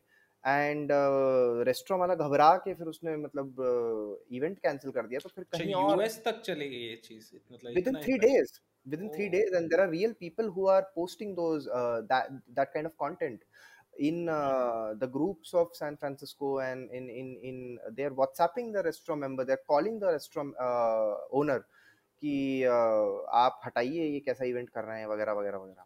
Hmm. तो इसके रियल लाइफ रिपोर्केशंस फिर प्रोफेशनली अगर सैन फ्रांसिस्को तक बात जा रही है hmm. तो बम्बई में तो गई ही होगी। यारी रोड तक तो यारी रोड में तो फैली ही होगी। तो भाई अब उसके इम्पैक्ट होते हैं। तो खैर, झेले, ऐसी कोई बड़ी बात नहीं है, क्योंकि एक दो महीने तो पहले मुझे ये लगता था मेरी ही गलती है, फिर मुझे बहुत लोगों ने समझाया, फिर एक लॉयर ने समझाया कि भाई तुम जो भी बोले वो गलत नहीं है। आप, आपकी बजाय कोई और होता, आपका नाम नहीं होता तो बोल के निकल जाता, इतनी बड़ा मसला होता नहीं। तो फिर कहीं जाके फिर मैं संभला, फिर मैंने, जो, फिर मैंने थोड़ा सा समझने की कोशिश की कि ट्विटर पे हेट ऑपरेट कैसे करती है, और इससे बचा कैसे जाए। तो फिर बहुत महीने ट्रेस करके समझ के फिर मैं फेक अकाउंट से समझता था कि कौन क्या बोल रहा है कैसे बोल रहा है कितनी रीच होती है क्या आरटी होते हैं कोर्ट होते हैं कौन किसको फॉलो कर रहा है आईटी सेल कैसे डिवाइडेड है वगैरह वगैरह अगर आप राइटिंग पूरा रिसर्च कर लिया आपने हाँ तो क्योंकि मुझे पता था कि मुझे कोई सपोर्ट थोड़े ना करेगा ट्विटर पे आने के लिए कोई मेरे साथ थोड़े ना है। जब मैं मुझे मतलब मैं निकला ट्विटर से जब गया तो कौन खड़ा हुआ मेरे लिए? तो जब मैं वापस आऊँगा तो फिर कौन खड़ा होगा मेरे लिए? बहुत कम लोग थे, बहुत कम लोग, मैं उंगलियों पे गिन सकता हूँ वो लोग जिन्होंने सपोर्ट किया। पर मुझे उसका कोई रंज नहीं है, मुझे कोई कड़वाहट नहीं है। मेरा मानना है कि ये हिस्सा है, मैं सीखा उससे और ज़ख्म है तो ज़ख्म मुबारक, ऐसी कोई बड़ी बात नहीं है। तो फिर मैं समझा और फिर जब मैं ट्विटर पे आया तो मैंने ये रियलाइज़ किया कि अगर आप द 2 ढाई हज़ार ट्रोल्स को ब्लॉक कर दो तो आप उनकी रेडार से मिस हो जाते हो। दो ढाई हज़ार हाँ, आपको सर्च करने पड़ते हैं ट्रोल्स और उसका मेथोडोलॉजी मैंने ट्विटर पे लिखा हुआ है, मैं बोलूँगा नहीं। कोई जाने लिंक इसके डिस्क्रिप्शन बॉक्स में दे हाँ। तो क्योंकि तरीका ये है कि जो महान लोग हैं हमारे देश में, उनकी वो देखो वो किसको फ़ॉलो करते हैं, आपको पता चलेगा कि वो आईटी सेल के बहुत सारे लोगों को फ़ॉलो करते हैं। आप उन तमाम लोगों को ब्लॉक कर दो। तो आप जब ब्लॉक कर दोगे तो ऐसा नहीं है कि अटैक ज़ीरो हो जाएगा आपके ऊपर। लेकिन उसके चांसेस कम हो जाएँगे फिर दूसरा मैं ये भी समझा कि भाई जो आपकी मैं वहाँ अपना सच बोलने के लिए हूँ। मैं कि किसी का कुछ करने के लिए नहीं हूँ। मैं कोई अम अ, बहुत बड़ी क्रांति लाऊँगा ये तो कोई गुमान है ही नहीं।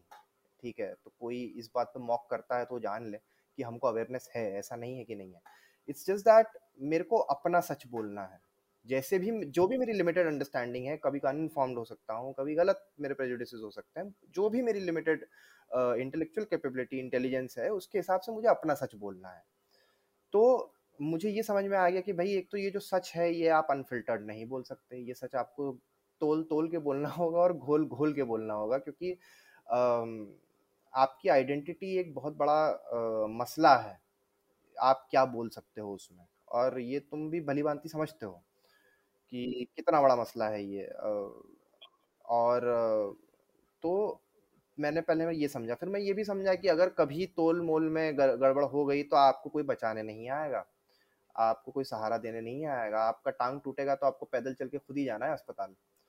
तो वो भी फिर मतलब उस तरह से फ्रेमिंग करो, उस तरह से बातें रखो कि भाई अकेले ही झेल लेंगे, किसी की ज़रूरत नहीं है।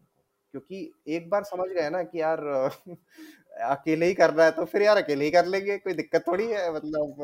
हाँ, मतलब ये एक्चुअली ये जितने भी इसमें आप देखोगे जितने भी पावरफुल वॉइस हैं, किसी का नाम मैं नहीं लेता, लेकिन जितने भी ये वॉइस हैं, जिसमें कि मोस्टली आप अपर कास्ट लोग जो आपको दिखेंगे, अगर ये कोई गलती भी कर लें या फिर इनके साथ कुछ मिस्टेक्स भी हो जाती हैं या फिर ये कोई ऐसी चीज़ भी पोस्ट कर लेते हैं, जिन पे इनके खुद के लोगों की गुस्सा हो जाए, they will not directly cancel them और फिर अगर उन्होंने प्लेटफ़ॉर्म से उनको जाना भी पड़ा, तो वो कभी भी वापस आ सकते हैं। उनका प्रिविलेज इस तरह का होता है या फिर उनकी जो पूरा ग्रुप्स है, इन्फ्लुएंसर ग्रुप बोल दो या फिर जितने भी टॉप लोग हैं, वो सारे के सारे उसको सपोर्ट करेंगे दोबारा उठाने के लिए। तो अगर कोई बंदा उनमें से गिर भी जाता है, तो उसको उठाने के लिए पूरा इकोसिस्टम विल सपोर्ट देम।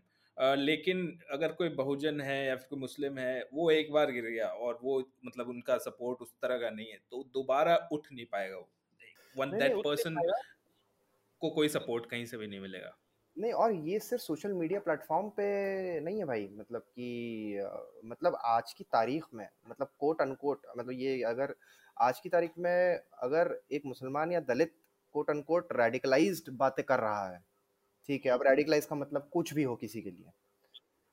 तो या वो कुछ चीज़ें करने की कोशिश कर रहा है, उसके आइडियाज़ कुछ ऐसे हैं कि नहीं चलो हम ये करते हैं, इससे हमारी ग्रोथ होगी, प्रॉस्पेरिटी होगी वगैरह-वगैरह। तो उसको अगर क्रिमिनलाइज़ कर दिया स्टेट ने, या एक सेक्शन ऑफ़ सोसाइटी ने जो रेडिकलाइज है, या एक सेक्शन ऑफ़ सोसाइटी जो रेडिकलाइज नहीं है, मगर अपहोल्ड करता है प्रोग्रेसिव वैल्यूज़ को और डीम करता है कि ये रेडिकलाइज में आता है तो उस यूथ के लिए, उस वॉइस के लिए सोसाइटी में वापस आने का कोई मौका नहीं है। सोशल मीडिया प्लेटफॉर्म तो छोटी बात है। मुझे जेल डाल, जेल में डाल दिया जाएगा, मेरे अरेस्ट के हैशटैग चल चुके हैं। मैं क्या करूँगा? मेरे पास सोसाइटी में वापस आने का मौका नहीं है। सोशल मीडिया ट्विटर और इंस्टाग्राम तो सोशल मीडिया ऐप है भाई। ये ज़िंदगी थोड़ी है मैं ज़िंदगी में लौट नहीं पाऊँगा लेकिन ये प्रिविलेज उन्हें मुहैया हुआ है जो डोमिनेंट काडर के लोग हैं उन्हें ये मुहैया है। और मेरे ख्याल से बहुत से लोग वेल मीनिंग लोग समझते भी हैं इस बात को लेकिन फिर भी बहुत सारे लोग समझते नहीं हैं। मुझे मुझे अक्सर ये मतलब सवाल आता है कि भाई आप हम पे मतलब अगर कोई प्रोग्रेसिव मतलब कोई मुसलमान अगर किसी प्रोग्रेसिव लोग को पॉइंट आउट कर रहा है कि ये अच्छा नहीं है, ये बुरा नहीं है तो आप गुस्सा क्यों कर रहे हैं? आप इतनी बुरी तरह से अटैक क्यों करते हैं? क्योंकि हमारा करार जो है, हमारा जो अनसेड अग्रीमेंट है, वो तो ये है ना कि हमने बराबरी से लड़ना है और साथ में लड़ना है। मैं ह- या तो आप पुरानी पॉलिटिक्स की तरह मुझे फॉर्डर मान लिए हैं फुट सोल्जर मान लिए हैं। तो ये गलत फहमी ना रखें ये करार में ये ना रखें। अगर कोई असर्टिव कोई वॉइस इन आती हाँ, है। मुस्लिम्स के अंदर भी तो सबसे हाँ। पहले उसको लिबरल्स ही उस पर अटैक करते हैं एक तरह से। हाँ तो मेरा ये कहना है कि भाई जब हमारा करार जो है जो कहा नहीं गया है वो तो ये है ना कि हम बराबर के हैं हम बराबरी से रहेंगे और हम साथ लड़ेंगे। तो जब मैं शिकायत दर्ज कर रहा हूँ आपसे कि देखिए ये सही नहीं हो रहा है वो नहीं हो रहा है और मैं आप ही के लहजे में बात कर रहा हूँ। आप ही का जो बहस का जो एक मेयार आपने तय किया है कि तर्क वितर्क कीजिए, बात कीजिए, भाषा शालीन रखिए, शांति से बात कीजिए, मैं वही करने की कोशिश कर रहा हूँ। तो मुझे धुतकारा क्यों जा रहा है? तो ये मुझे पूछना है कि आपको उस मतलब मैं व्यवहारिक तौर पे पूछ रहा हूँ, हालाँकि मुझे जवाब मालूम है, मगर मुझे पता है मैं इस तरह फ्रेम करूँगा तो शायद शायद सुन ले मतलब एक सेंसिटिविटी के साथ। कि आप क्यों गुस्सा कर रहे हैं भाई? अगर कोई मुझे कह रहा है कि मेरा टोन हार्श है क्रिटिसिज्म में तो अगर वायलेंस बहुत ज़्यादा हो रहा है परसिक्यूशन बहुत ज़्यादा हो रहा है तो क्या मैं आपको नहीं कह सकता कि आप अपना टोन हार्श कीजिए? अगर मुझे कहा जा सकता है कि आप अपना टोन सॉफ्ट कीजिए तो मुझे ये हक क्यों नहीं मिल रहा है कि मैं कहूँ कि आप अपना टोन हार्श कीजिए? क्योंकि देखिए, क्या है मतलब मैं इसको इमेजिन कैसे करता हूँ? मतलब अब जैसे ये गंगा जमनी तहजीब हुई ठीक है? अब गंगा जमनी तहजीब जो है ये क्या इसकी पहली लेयर है कि भाई आप सोसाइटल चीज़ें फॉलो करें कि आप ईद पे भाई आपने सेवइयाँ खा ली हमने दिवाली पे लड्डू खा लिए अच्छी बात है। दूसरी लेयर ये है कि आप थोड़ा स्पिरिचुअल रिलीजियस चीज़ों में इनकलकेट हों कि भाई मैं गीता पढ़ लूँ आप आप ये पढ़ लीजिए। मैं कोई पढ़ लूँ मतलब रिलीजियस स्क्रिप्चर या मैं ये कर लूँ और आप मरसिए गा लीजिए। चलिए दूसरा लेवल हो गया। लेकिन जो तीसरा और चौथा लेवल है, वो कई बार गायब हो जाता है। वो क्यों गायब हो जाता है? जब मैं उन पे सवाल उठाता हूँ तो मुझ पे क्यों रोष प्रकट किया जाता है? तीसरी लेयर ये है कि इकोनॉमिक डिपेंडेंस चाहिए। इकोनॉमिक इंटीग्रेशन चाहिए मुझे। क्योंकि भाई मुझे तो पैसे से ही मतलब पैसे पैसे से ही मतलब होगा ना भाई? आप अगर अ, मतलब सारी बातें मेरी तारीफ़ कर रहे हैं ये कर रहे हैं वो कर रहे हैं मगर आप काम किसी और के साथ कर रहे हैं मगर आप ये किसी और के साथ कर रहे हैं प्लेटफॉर्म किसी को दे रहे हैं तो इकोनॉमिक फ़ायदा नहीं हुआ। और मैं ये नहीं कहता हूँ मैं मैं मतलब आई से टू मुस्लिम्स और चौथी बात यह है कि भाई और मेरे ख्याल से सबसे ज़्यादा ज़रूरी इस फ़िलहाल जितनी रेडिकलाइज और कम्युनलाइज्ड सोसाइटी हो गई है हमारी। चौथी ये कि मेरे प्रोटेक्शन के लिए कौन आएगा? अगर मेरे, मेरा घर जल रहा है, मेरे घर के बाहर, गली के बाहर एक बैरिकेड लगा हुआ है और वहाँ से कुछ लोग आ रहे हैं, जो नारा लगा रहे हैं, जो हथियार लेके आए हैं तो आपको खड़ा होना पड़ेगा मेरे साथ, मेरा घर जलने से बचाने के लिए। आप आप, मुझे ये चौथी लेयर जो है कि भाई आप चार फ़ोन घुमाएँगे और पुलिस वाला आके रोकेगा या आप डीएम को फ़ोन करेंगे और रोकेंगे, मुझे ये चाहिए? क्योंकि अब नहीं तो मैं गंगा जमनी तहजीब के सहारे मैं मतलब लड्डू, सेवैया और यहाँ पे मतलब ये मरसिया और गीता के सहारे कब तक रहूँ भाई? मुझे अपनी प्रोटेक्शन के लिए अपनी समर्थता चाहिए मतलब आर्थिक तौर पे और मुझे आपका सपोर्ट चाहिए क्योंकि एक सोशल अमाउंट ऑफ़ जो सोशल पावर की जो डिस्पैरिटी है you will have to give me certain amount of lend me some of your social power because I will not be able to do it और फिर वही मतलब कोई पूछ सकता है कि क्या ये हमारा ऑब्लिगेशन है? क्या मैं ये करना चाहूँगा, नहीं करना चाहूँगा? तो भाई the reason why am asking for that is because ideally मुझे आपके सपोर्ट की ज़रूरत नहीं होनी चाहिए। आइडियली ये होना चाहिए कि मुझे किसी ने मारा तो मैं पुलिस के पास चला जाऊँ आइडियली ये होना चाहिए कोई लिंच हुआ तो पुलिस के पास जाओ ज्यूरी बैठेगी और उसको जेल में भिजवाएगी। अनफॉर्चुनेटली आइडियली ये होगा कि अगर किसी ने ये किया तो मीडिया में खबर फैलेगी और वो लोग बदनाम होंगे। लेकिन मीडिया जुडिशरी आपकी जो लॉ एंड इन्फोर्समेंट एजेंसी है पुलिस ये मेरे साथ नहीं है। तो ये बर्डन सिविल सोसाइटी पर ही आएगा। ये बर्डन जो इंस्टीट्यूशंस को उठाना चाहिए था और इंस्टीट्यूशंस नहीं उठा रही हैं ये कौन उठाएगा? अब मेरे पास कोई रास्ता है सिविल सोसाइटी के पास जाने के अलावा? तो ये मतलब मैं बोलने की कई बार कोशिश करता हूँ। तो ये कई बार पता है ना इतना डिप्रेसिंग हो जाता है अनुराग। माने ऐसा लगता है ना कि जैसे कलोज़ियम में खड़े है। ऐसे कलोज़ियम में खड़े हैं और मतलब आप डेविड वर्सेस गोलियत चल रहा है लेकिन फ़र्क है, डेविड वर्सेस गोलियत जंगल में कहीं नहीं हो रहा है किसी, ये कलोज़ियम में हो रहा है, सब लोग देख रहे हैं। और डेविड के पास स्लिंग शॉट नहीं है, डेविड को पकड़ा दिया एक छोटा-सा उस्तरा। और। गोलियत जो है, गोलियत के हाथ में एक हाथ में तलवार है, दूसरे हाथ में मतलब भाला है। उसने गार्ड पहन के रखा है, उसने मेटल का जैकेट पहन के रखा है, उसके पीछे एक ढाल भी है कि कभी हथियार गिर गए तो। और 80% जनता जो है ना, वो चीयर कर रही है गोलियत को। 80% माने कम से कम 50% 37% अगर आप बोलना चाहें, तो वो चीयर कर रही है गोलियत को। मैं तो अंडरडॉग बन के भी नहीं खेल पा रहा हूँ। तो ये किस तरह की फाइट है? ये फाइट बहुत अनफेयर है। तो ये और मेरा जीतना मतलब मेरे कुचले जाने पर जश्न हो रहा है। मतलब जनता में जो कलोज़ियम देख रही है। बट आपको ये लगता है कि अगर for example if there is no जो रजीम है अगर वो भी नहीं होती जो कि फार राइट है अगर कोई और हाँ। रजीम आ जाती है तो क्या लेकिन ऐसा लगता है कि जो लोग हैं देश के जिसमें से बहुत सारे लोग इस तरह की जो आपने बताया कि इस तरह की फाइट्स को एक तरह से एंजॉय भी कर रहे हैं तो उनके सुधरने की कोई चांस है क्या कि जो हमारे लोग हैं कि वो एक तरह से उनके विचार थोड़े बदलें या फिर वो इस्लामोफोब उनके ना होने के चांस फ्यूचर में अगर कोई रजीम भी चेंज हो जाती है तो उनके कोई सुधरने के आपको चांस लगते हैं कि जनरल पब्लिक सुधर सकती है? मतलब ये तो तय है कि अगर यहाँ से स्थिति सुधरेगी, सरकार बदलेगी या कोई दूसरी सरकार आएगी या जो भी है सेंटर में, जो भी है तो अब ये समझ में आ गया है पॉलिटिकल कॉन्शियसनेस में कि बराबरी ही चाहिए।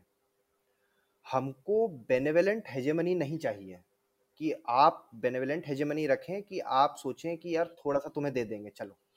तुम अच्छे हो, तुम जी हुजूरी करते हो, तुम शालीन हो, तुम बड़ी मीठी बातें करते हो, इसलिए हम तुम्हें दे देंगे। नहीं, ये हमारा हक है और बराबरी हमारा हक है। ये सिटीजनरी पे अटैक ना होना हमारा हक है। आपने हम पे एहसान नहीं कर रहे हैं कोई मतलब हमें बराबरी देके आप बेनेवेलेंस नहीं बेनेवलेंट नहीं हो रहे हैं हमें देके आप इस देश में सेक्युलरिज्म इसलिए नहीं लाए ताकि आप हमको तोहफे में दे सकें। आप जो सेक्युलरिज्म लाया गया है वो इसलिए लाया गया है ताकि देश प्रगति कर सके। ये जाना गया है इंडिपेंडेंस के दौरान कि जो लोग एक धर्म को लेके मतलब जो देश बनाते हैं, वो अक्सर ग्रोथ में डेवलपमेंट में इकोनॉमिक सोशो इंडिकेटर में being a very poor country that we are and a very backward in education country that we are वो इसलिए लाया गया है ताकि हम प्रोग्रेस कर सकें साथ। ये कोई तोहफे में नहीं दिया जा रहा है मुझे सेक्युलरिज्म ये जो अपीजमेंट की बहस होती रहती है बार बार कि अपीज कर रहे हैं। अपीजमेंट का क्राइटेरिया इसलिए नहीं आया है कि भाई रिलीजियस माइनॉरिटी को अपीज करने के लिए, वो मार्जिनलाइज के लिए है। जो गरीब है, जो गुर्बत में जी रहा है, जो, जिसे सामाजिक न्याय नहीं मिल रहा है, जिसे इज़्ज़त नहीं मिल रही, जिसे बात बात पे जलील किया जा रहा है जिसे, जिसके हाथ का पानी नहीं पिया जा रहा है, जिसे कटुआ, मुल्ला, मुसड्डा, पाकिस्तानी बोल के कूटा जा रहा है, ये उसके लिए लाया जा रहा है। तो ये कोई ये ना समझे, अगले जब बदलेगा तो मैं बहुत ज़्यादा उम्मीद नहीं है मुझे टू आंसर योर क्वेश्चन कि ये नहीं होगा, यही होगा और यही, इसके पहले भी तो यही होता था। मतलब मतलब मेरे जैसे लोग एडजस्ट करके करते थे कि यार कोई इस्लामोफोबिक दिख रहा है, कोई बिगड़ेड दिख रहा है तो ठीक है, यहाँ से कट लो, इससे दोस्ती मत करो, इससे ज़्यादा रिश्ता मत रखो, काम से काम रखो, दुश्मनी ना करो, ना दुश्मनी भली, ना दोस्ती भली। तो ये ऐसा नहीं चल पाएगा आपको कि अगर आपको पूरे समाज को अपनाना है जब ये रेडिकलाइजेशन खत्म हो जाए तो आप ये जिसको इंदौर में बोलते हैं ना ये कड़वा कड़वा ये मीठा मीठा गप गप, कड़वा कड़वा थुथु, ऐसा नहीं हो पाएगा। आपको समाज है भाई, अच्छे, बुरे सारे लोग साथ में आएँगे। कोई हम, मैं ये तो कभी हम क्लेम नहीं करते, मैं तो कभी पर्सनली क्लेम नहीं करता, मुसलमान सारे अच्छे होते हैं। भाई समाज है और हिंदुस्तान की मिट्टी का समाज है भाई तो कैसे ही हंड्रेड परसेंट अच्छा होगा? जैसी हर ह्यूमन सोसाइटी होती है एंथ्रोपोलॉजिकली जैसे हर सोसाइटी डेवलप होती है। आपके quote unquote good and quote unquote bad जो भी आपकी डेफिनेशन हो गुड और बैड की। जो रिलीजियस प्रोग्रेसिव या कंजर्वेटिव और प्रोग्रेसिव ले लीजिए लैक ऑफ़ एजुकेशन से एजुकेशन ले लीजिए आप जोग्राफिक डिफरेंस ले लीजिए आपको तमाम तरह के लोग मिलेंगे आपको तमाम तरह के लोगों को अपनाना होगा। तो ये बहुत फ़र्क आएगा इसकी मैं कोई वो नहीं करता हूँ। एंड मतलब अ, पर अब फ़िलहाल सिचुएशन तो ये है कि भाई मार ना दिया जाए। एक आपने बड़ी इंटरेस्टिंग पोएट्री लिखी थी जो आपने ट्विटर पे भी डाली थी दोगले करके सेंट्रिस्ट पे। तो इस तरह की एक दो पोएम अगर आप सुना दें हमारे लिसनर्स को तो ये सौभाग्य की बात होगी। बिल्कुल बिल्कुल मैं सुनाता हूँ। तो ये वही दिल्ली में हिंसा के बाद लिखी थी हम्म। कि लोग बोल रहे हैं कि भाई मोहब्बत करो मोहब्बत से सबका सल्यूशन मिलेगा। और फिर ये लिख रहे हैं कि यार बोथ साइड्स किल्ड जबकि नंबर्स कुछ और बोल रहे हैं जो जो टाइमलाइन ऑफ़ इवेंट्स है वो कुछ और बोल रही है लेकिन फिर भी आप लोग कह रहे हैं कि बोथ साइड्स तो ये मैंने फिर यही कहा कि यार ये जो कोट अनकोट सेंट्रिस्ट बन रहा है जो इस दौर में इस ज़माने में और इस जो जुल्म हो रहा है उसकी इंतहा देख के भी तो मुझे कहा ये दोगलाई कर रहा है। तो मैंने पोएम ये लिखी दोगले कि ये दास्तानों को बुनने वाले ये एक रास्ता न चुनने वाले, ये दोनों तरफों की कहने वाले, ये बीच में जाके रहने वाले तमाम दुनिया के सामने अब सबक मोहब्बत का दे रहे हैं। ये कह रहे हैं कि जो हुआ है, वो हो गया है, सो भूल जाओ। ये कह रहे हैं कि जो दुकानें, जो दिल जले हैं, वो भूल जाओ। ये कह रहे हैं कि घर में घुसकर सितम जो ढाए, वो भूल जाओ। ये कह रहे हैं कि जो है कातिल, अब उनके नामों को भूल जाओ। ये कह रहे हैं कि दफन कराओ सारी लाशों को खामोशी से। ये कह रहे हैं कि अब दबा दो तमाम चीखों को खामोशी से। ये कह रहे हैं कि अब सड़क पर उतरना रातों को खामोशी से। ये कह रहे हैं कि सुनते जाओ अमन की बातों को खामोशी से, ये दुख पे मेरे ना रोने वाले, ये वक्त पढ़ने पे खोने वाले, ये मुस्कुरा के मुकरने वाले, ये खौफ खा खा के मरने वाले, तमाम दुनिया के सामने जो सबक मोहब्बत का दे रहे हैं, मैं आपसे कह रहा हूँ यारो, ये दोगले हैं, ये दोगले हैं। ये चाहते हैं कि जालिमों के जो जुल्म है वो ना हम गिनाएँ ये चाहते हैं हर एक इल्ज़ाम को बराबर ही बांटा जाए। ये चाहते हैं तबाहियों पर सवाल कोई भी ना उठाए। ये चाहते हैं उदासियों पर ज़्यादा मातम भी ना मनाएँ। ये चाहते हैं कि इनके दामन पे खून के दाग लग न जाएँ। ये चाहते हैं कि ज़िक्र इंसाफ का कहीं पर ना होने पाए। पुरानी चालाकी है ये इनकी। ये किस्से हम पहले सुन चुके हैं। रफा दफ़ा कर रहे जो मसला, ये शर्म और डर से भर गए हैं। खड़े थे कातिल का साथ देने, ये बात अब ये भी जानते हैं। लहू की सुनवाई हो ना जाए, सो हाथ पहले ही धो रहे हैं। ये अब जो बदनाम हो रहे हैं, ये अब जो तारीख में लुट रहे हैं, ये आप इज़्ज़त ही खो चुके हैं। ये एक ही बात कह रहे हैं ये दोगले हैं ये दोगले हैं ये दोगले हैं यार बहुत ही शानदार है। तो ये मतलब इस पे मुझे लगा था बहुत अटैक आएगा लेकिन मेरे ख्याल से या तो समझ में आ गई इसलिए नहीं आया या समझ में नहीं आया इसलिए नहीं आया। समझ में नहीं आएगी लोगों को किसके बारे में मुझे तो पता है। मुझे तो तो मुझे तो वो फेसेस आ गए तो तो वो मतलब ये जो तटस्थ वाली बात है कि भाई ये रहना मेरे ख्याल से जुर्म के बराबर ही है। एक आपने एक अप्रोप्रिएशन पे आपने एक पोएम लिखी थी आप बता रहे थे।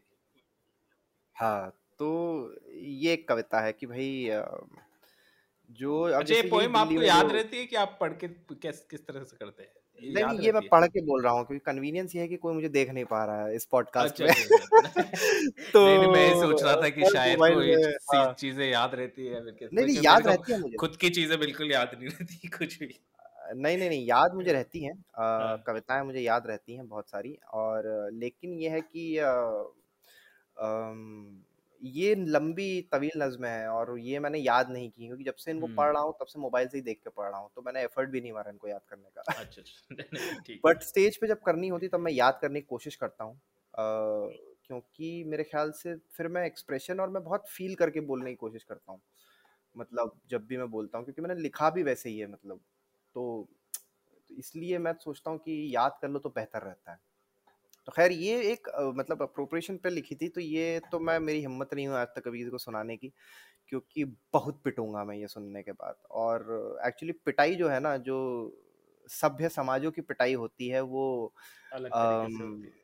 वो अ, गाली गलौज से नहीं होती वो डंडों लट्ठों और हॉकी हॉकी स्टिकों से नहीं होती वो होती है ऑस्ट्रोसाइजेशन की वो होती है एलियनेशन की वो होती है चुप्पी की हम्म वो होती है फ़ोन ना बजने की। तो हम्म। सही बात है। तो फ़ोन ना बजने की नोटिफिकेशन ना आने की। नोटिफिकेशन ना आने की। तो ये इस, इस दिल्ली में जब वो हुई थी हिंसा तो फिर मैं देख रहा था कि मुझे लग रहा था कि यार ये कहानियाँ कब कहीं जाएँगी? हम कह भी पाएँगे ये कहानी। तो मुझे लगा कि नहीं कह पाएँगे क्योंकि कैपिटलिज्म नाम की का भी एक दानव घूम रहा है दुनिया में। और वो दानव हमारे काबू में नहीं है। तो उस दानव की कई भुजाएँ हैं और उसमें से जो होती है या तो हमारे गले में होती है या हमारे आसपास भी नहीं होती है।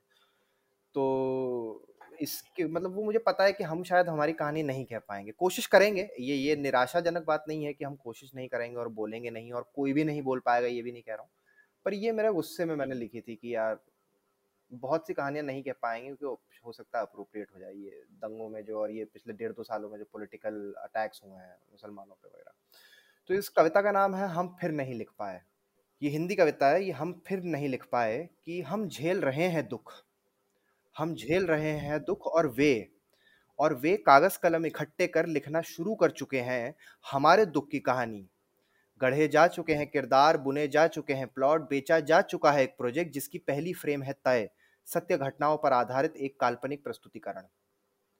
हम झेल रहे होंगे दुख जब बना देंगे वे, इस पर एक फ़िल्म, जिसमें नहीं होंगे हम कहानीकार, नहीं होंगे हम निर्देशक, नहीं होंगे हम निर्माता, नहीं होंगे हम अभिनेता, नहीं होंगे हम कैमरामैन, नहीं होंगे हम संगीतकार, नहीं होंगे हम स्पॉट बॉय या एक्स्ट्रा भी, या स्पॉट बॉय और एक्स्ट्रा तो होंगे ही शायद। और जीत जाएगी वो फ़िल्म, नेशनल अवार्ड के मेडल फ़िल्म फेयर की ट्रॉफियाँ, यूरोप का भ्रमण, ऑस्कर का नामांकन, बॉक्स ऑफ़िस की सफलता, यानी चमकती हुई शोहरत, खनकती हुई दौलत। हम झेल रहे होंगे दुख और कर देंगे दुख में।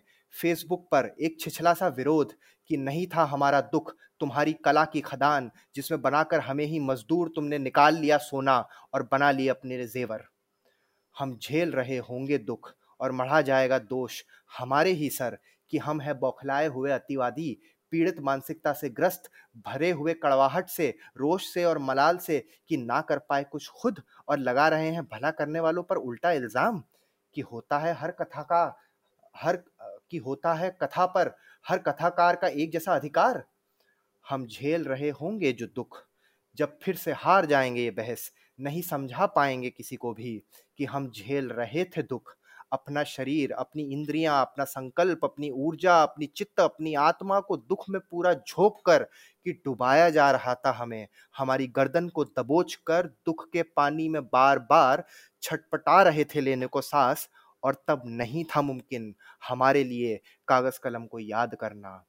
हम फिर हार जाएँगे बहस और मान लेंगे माफ़ी। इतिहास में हमारा विरोध कहलाया जाएगा आपत्ति या अपवाद। या सिर्फ़ एक बहाना कि हम झेलते ही रह गए दुख और कभी नहीं लिख पाए अपने दुख की कहानी अपनी ही जबानी। हाँ गजब यार बहुत शानदार। ये तो मतलब समझ गया मैं क्यों नोटिफिकेशन बंद हो जाए तो ये बहुत शानदार है ब्रिलियंट पॉइंट सीरियसली हाँ तो ये मैं डेढ़ दो साल से लिख के बैठा हूँ पर मेरी हिम्मत नहीं है कहीं सुहाने की। अब तुम्हारा भी पॉडकास्ट अगर लंबा हो जाए और लगे वही काट रहा है। ये तो यही तो बिल्कुल नहीं काटता है। बहुत अच्छी तो ये बेसिकली मतलब मेरा जैसे अ, मानना है कि अ, वही है वो बहारू सोनवने की कविता है ना स्टेज की मतलब हम स्टेज पर गए ही नहीं वो मुझे हमेशा याद आती है। बहुत अच्छी कविता है वो और उसने मुझे बहुत सिखाया उस पोएम में कि कौन सा स्टेज तुम्हारा कौन सी कौन सी पोएम है? बहारू सोनवने की एक कविता है स्टेज स्टेज अच्छा। हाँ तो ये ये कविता है स्टेज जो मुझे बहुत पसंद है और मैंने जब से पढ़ी है मतलब ये कहीं ना कहीं गाइडिंग बन गई है मेरी और मतलब मुझे जब से मैंने पढ़ी है मुझे चारों ओर दिखाई देती है रोज होते हुए हर जगह। तो मराठी में लिखी हुई है वारू सोनवने की कविता अनुवाद है कंचन जटकर का कि स्टेज। हम स्टेज पर गए ही नहीं और हमें बुलाया भी नहीं। हम स्टेज पर गए ही नहीं और हमें बुलाया भी नहीं, उंगली के इशारे से हमारी जगह हमें दिखाई गई। हम वही बैठे, हमें शाबाशी मिली और वे स्टेज पर खड़े हो, हमारा दुख हमें ही बताते रहे। और वे स्टेज पर खड़े हो हमारा दुख हमें ही बताते रहे। हमारा दुख अपना ही रहा कभी उनका हुआ ही नहीं। हमारी शंकाएँ हम बड़बड़ाएँ। कान देकर वे सुनते रहे और निश्वास छोड़ा और हमारा कान पकड़कर हमें ही धमकाया कि माफ़ी मांगो नहीं तो तो ये जो हम्म। ये इस पोएम ने मुझे बहुत इंस्पायर किया है कि ये इसके ऊपर आई डोंट नो तुम्हारे पास कितना स्पेस बचेगा। एक कविता मैंने और लिखी थी हिंदी में जो हाँ हाँ बिल्कुल बिल्कुल फुल के स्पेस ये स्पेस है यार। हाँ तो तो एक मतलब ये बात होती है ना कि भाई सब लोग पढ़ लेते हैं कि भाई गोरख धूमिल की सुदामा पांडे धूमिल की कि यार आ, लोहे का स्वाद आ, लोहार से मत पूछो उस हम्म, घोड़े। से पूछो जिसके मुँह में लगाम है। तो हम्म। ये पढ़ लेते हैं मगर कई बार ज़िंदगी में अप्लाई नहीं कर पाते हैं। और ये मुझ पे भी लागू होती है क्योंकि मेरे अपने एक हम सब प्रिविलेज की सैंडविच में जी रहे हैं कुछ हैं कुछ हमारे हमसे बहुत नीचे बहुत सारे हैं और हमसे बहुत सारे ऊपर भी हैं। तो हम मतलब एक मेरा मानना है कि जब भी कोई ऑप्रेस्ड बात कर रहा है तो उसकी जो टोन पुलिसिंग होती है जो मैंने इशारों इशारों में कही भी है पॉडकास्ट में वो आ, कि जब आप कैसे बताएँ क्योंकि मतलब लोहे का स्वाद नहीं होता है। अलग अलग लोगों के अलग अलग लेवल के मार्जिनलाइजेशन होते हैं अलग अलग लेवल के ऑपरेशन होते हैं अलग अलग लेवल के डिस्क्रिमिनेशन होते हैं। तो वो अलग अलग तरीके से बताता है। अब जैसे मतलब तो वो उसके ऊपर ये कविता है, इस कविता का नाम है लोहे के स्वाद, कि लोहार ने पढ़ ली, लोहार ने पढ़ ली सुदामा पांडे धूमिल की कविता और सीधा पहुँच गया अस्तबल, पूछने घोड़ों से ही लोहे का स्वाद। लोहार ने पढ़ ली सुदामा पांडे धूमिल की कविता और सीधा पहुँच गया अस्तबल पूछने घोड़ों से ही लोहे का स्वाद। कुछ ने हिनहिनाते हुए कहा, थोड़ा फीका, थोड़ा तीखा, थोड़ा कड़वा। कुछ ने पैर पटकते हुए कहा, थूक जैसा, खून जैसा, पस जैसा। कुछ ने लगाम खींचते हुए कहा, गुलामी का, विवशता का, क्रोध का, घोड़े चीखने लगे एक साथ। मच गया अस्तबल में शोर और लोहार ने उठा लिया लोहे का हथौड़ा। दे मारा एक घोड़े के सर। फिर पूछा सन्नाटे में अब बताओ मुझे धीमे स्वर में शुद्ध भाषा में शांति और प्रेम से एकमत होकर लोहे का स्वाद? सब यार सीरियस तो, तो ये वही है कि आप अब जैसे मतलब वही है ना कि अब मैं अभी तक जैसे कौन से जख्म खोलता हूँ कि भैया डिस्क्रिमिनेशन हुआ, ये हुआ? अभी मैं लोगों को बताना शुरू कर दूँ, यार, कितना कूटा गया मेरे को बचपन में। मतलब क्या पावर्टी सर्कल है भाई? मतलब पूरा ट्रॉमा आइडेंटिटी लेके घूम रहा हूँ मैं। वो नहीं करता है ना, हम सेंसिबली बात करने की कोशिश कर रहे हैं कि भाई मतलब पर वो थोड़ा तो वो रखो कि यार तुम अगर समझ नहीं पा रहे तो हम भी तो पूरा बोल नहीं रहे अभी।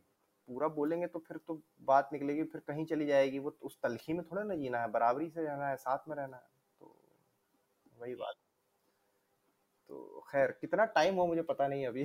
नहीं नहीं टाइम का कुछ नहीं यार मज़ा आ गया सीरियसली पोएट्री स्पेशली ये तो आजकल के टाइम में बहुत रेयर है यार इस तरह का कोई पोएट्री सुनना पढ़ना मतलब ये तो अलग एक्सपीरियंस है एक्चुअली और भाई पोएट्री में भी मैं लोगों को कहता हूँ कि आप आपको अगर सचमुच पोइट्री पढ़नी है तो आप जो पढ़ रहे हैं वो पढ़ें बेशक पढ़ें कोई उसमें मतलब रोक टोक नहीं है लेकिन इसके अलावा दलित कवियों को पढ़ें इसके अलावा आदिवासी कवियों को पढ़ें इसके अलावा आप मुसलमान कवियों को पढ़ें जो मुसलमान कवि में भी आप जो रंगो रोगन की बात कर रहे हैं जो रोमानी बातें कर रहे हैं जो फलसफी बातें कर रहे हैं उनसे थोड़ा सा हल हटिए भी ज़रा। ये जो मतलब अच्छी बात है मैं ये नहीं कह रहा हूँ बुरी बात है कि रोमानी बातें करना फलसफी बातें करना लेकिन जो समाज से जुड़ी हुई शायरी है उर्दू में या मुसलमानों की, जो थोड़ी अपने अंदर देखती हुई, समाज के अंदर देखती हुई, जो समाज के बाहर जो टूटन है, उसको समोती हुई जो नज़में हैं, जो गज़लें हैं, जो कविताएँ हैं, उस तरह के जो शायर हैं, उनको भी पढ़िए, उनको दरकिनार मत कीजिए अरे, ये तो इनकलाबी शायरी है, अरे, ये तो एहतजाजी शायरी है, इसे करके ये जो स्लाइड सा डिस इसको डिसोसिएट कर देते हैं ना, आप उन्हें लाइए मेन स्ट्रीम में वो किए इसलिए नहीं और क्योंकि बहुत अब आप देखो आमिर अज़ीज़ को देखिए आप वो जो लिख रहा है कितना पावरफुल है वो वो जो कह रहा है सब याद रखा जाए। वो क्या कह रहा है वो दीवारों पे छप गया वो जो उसने लिखा हुआ। पूरे मूवमेंट को अगर चार लफ्जों में बयान करना है तो उस वही चार लफ्ज हैं। तो वो कहाँ से आई वो फ्रीडम से आई कि भाई लिखो बिना बहर के लिखो अपने तरीके से लिखो अपनी जबान लिखो अपनी कहानी अपने तरीके से। जाने दो बहर जाने दो मतलब ये जो सलीके हैं। मैं ये नहीं कहता कि सारे रूल तोड़ दो। अच्छा मैं उस मामले में स्नॉप भी हूँ थोड़ा ऐसा नहीं है कि नहीं हूँ। लेकिन इसका मतलब ये नहीं कि आप कि मैंने आईने में देखा और तेरी खुशबू आई। मतलब यही सुनते रहेंगे क्या? मतलब कब तक चलेगा ये? आईने में देख के खुशबू आई। हम्म। तो ये थोड़ा मतलब इसको संभालिए मतलब जो समाज है थोड़ा तो आपको दुनिया से कनेक्टेड भी आपको देखना होगा मतलब मैं आगे हम्म। बहुत बोल सकता हूँ लेकिन मैं चुप हो गया हूँ यहाँ पे मतलब जो आप समझ रहे होंगे। नहीं नहीं सब कुछ नहीं बोल सकते मैंने कहा ना सच जो है घोल घोल के तोल तोल के ही बोला जा सकता है इस समाज में इस दुनिया में। नहीं तो खास कर यहाँ पे हाँ सही बात है। क्योंकि कब कहाँ से कौन सी आरी आ जाएगी आपका गला रेत देगी पता नहीं तो हम्म। उड़ता तीर का है लो पिछवाड़े में। मतलब मैं तो कहता हूँ ये पॉडकास्ट भी मैंने ले लिया है। इतना बोल के। बट ठीक है इतना तो चल जाता है। कौन ही यहाँ तक पहुंचेगा सुनेगा पूरा डेढ़ घंटा दो घंटा। इस इस पॉडकास्ट का एक ये फ़ायदा है कि डेढ़ दो घंटे चलता है मैं उम्मीद करता हूँ नहीं पहुँच पाते। अभी आप जितने भी लोग पहुँच पाए उनका बहुत बहुत शुक्रिया कि आप मैं उम्मीद करता हूँ कि भाई जितने लोगों के खिलाफ बहुत सारी चीज़ें लिखी वो इतने बिज़ी रहे इतने मसरूफ रहे कि वो सुने ही ना। दुआ कर रहा हूँ उनको समझ नहीं आएगा। उनको समझ नहीं आएगा। अब मैं मुझे पता है एग्जैक्ट बट उनको नहीं समझ आएगा ठीक है अब क्या करें। चलो यार thank you so much Hussain भाई आपसे तो मेरी घंटों हाँ। घंटों बातें हो सकती है। लेकिन बिल्कुल, इसका समापन करेंगे। बहुत ज़्यादा मज़ा आया मुझे सीरियसली बात करके और स्पेशली पोएट्री सुन के तो मैं मतलब मुझे अलग आनंद की प्राप्ति हुई।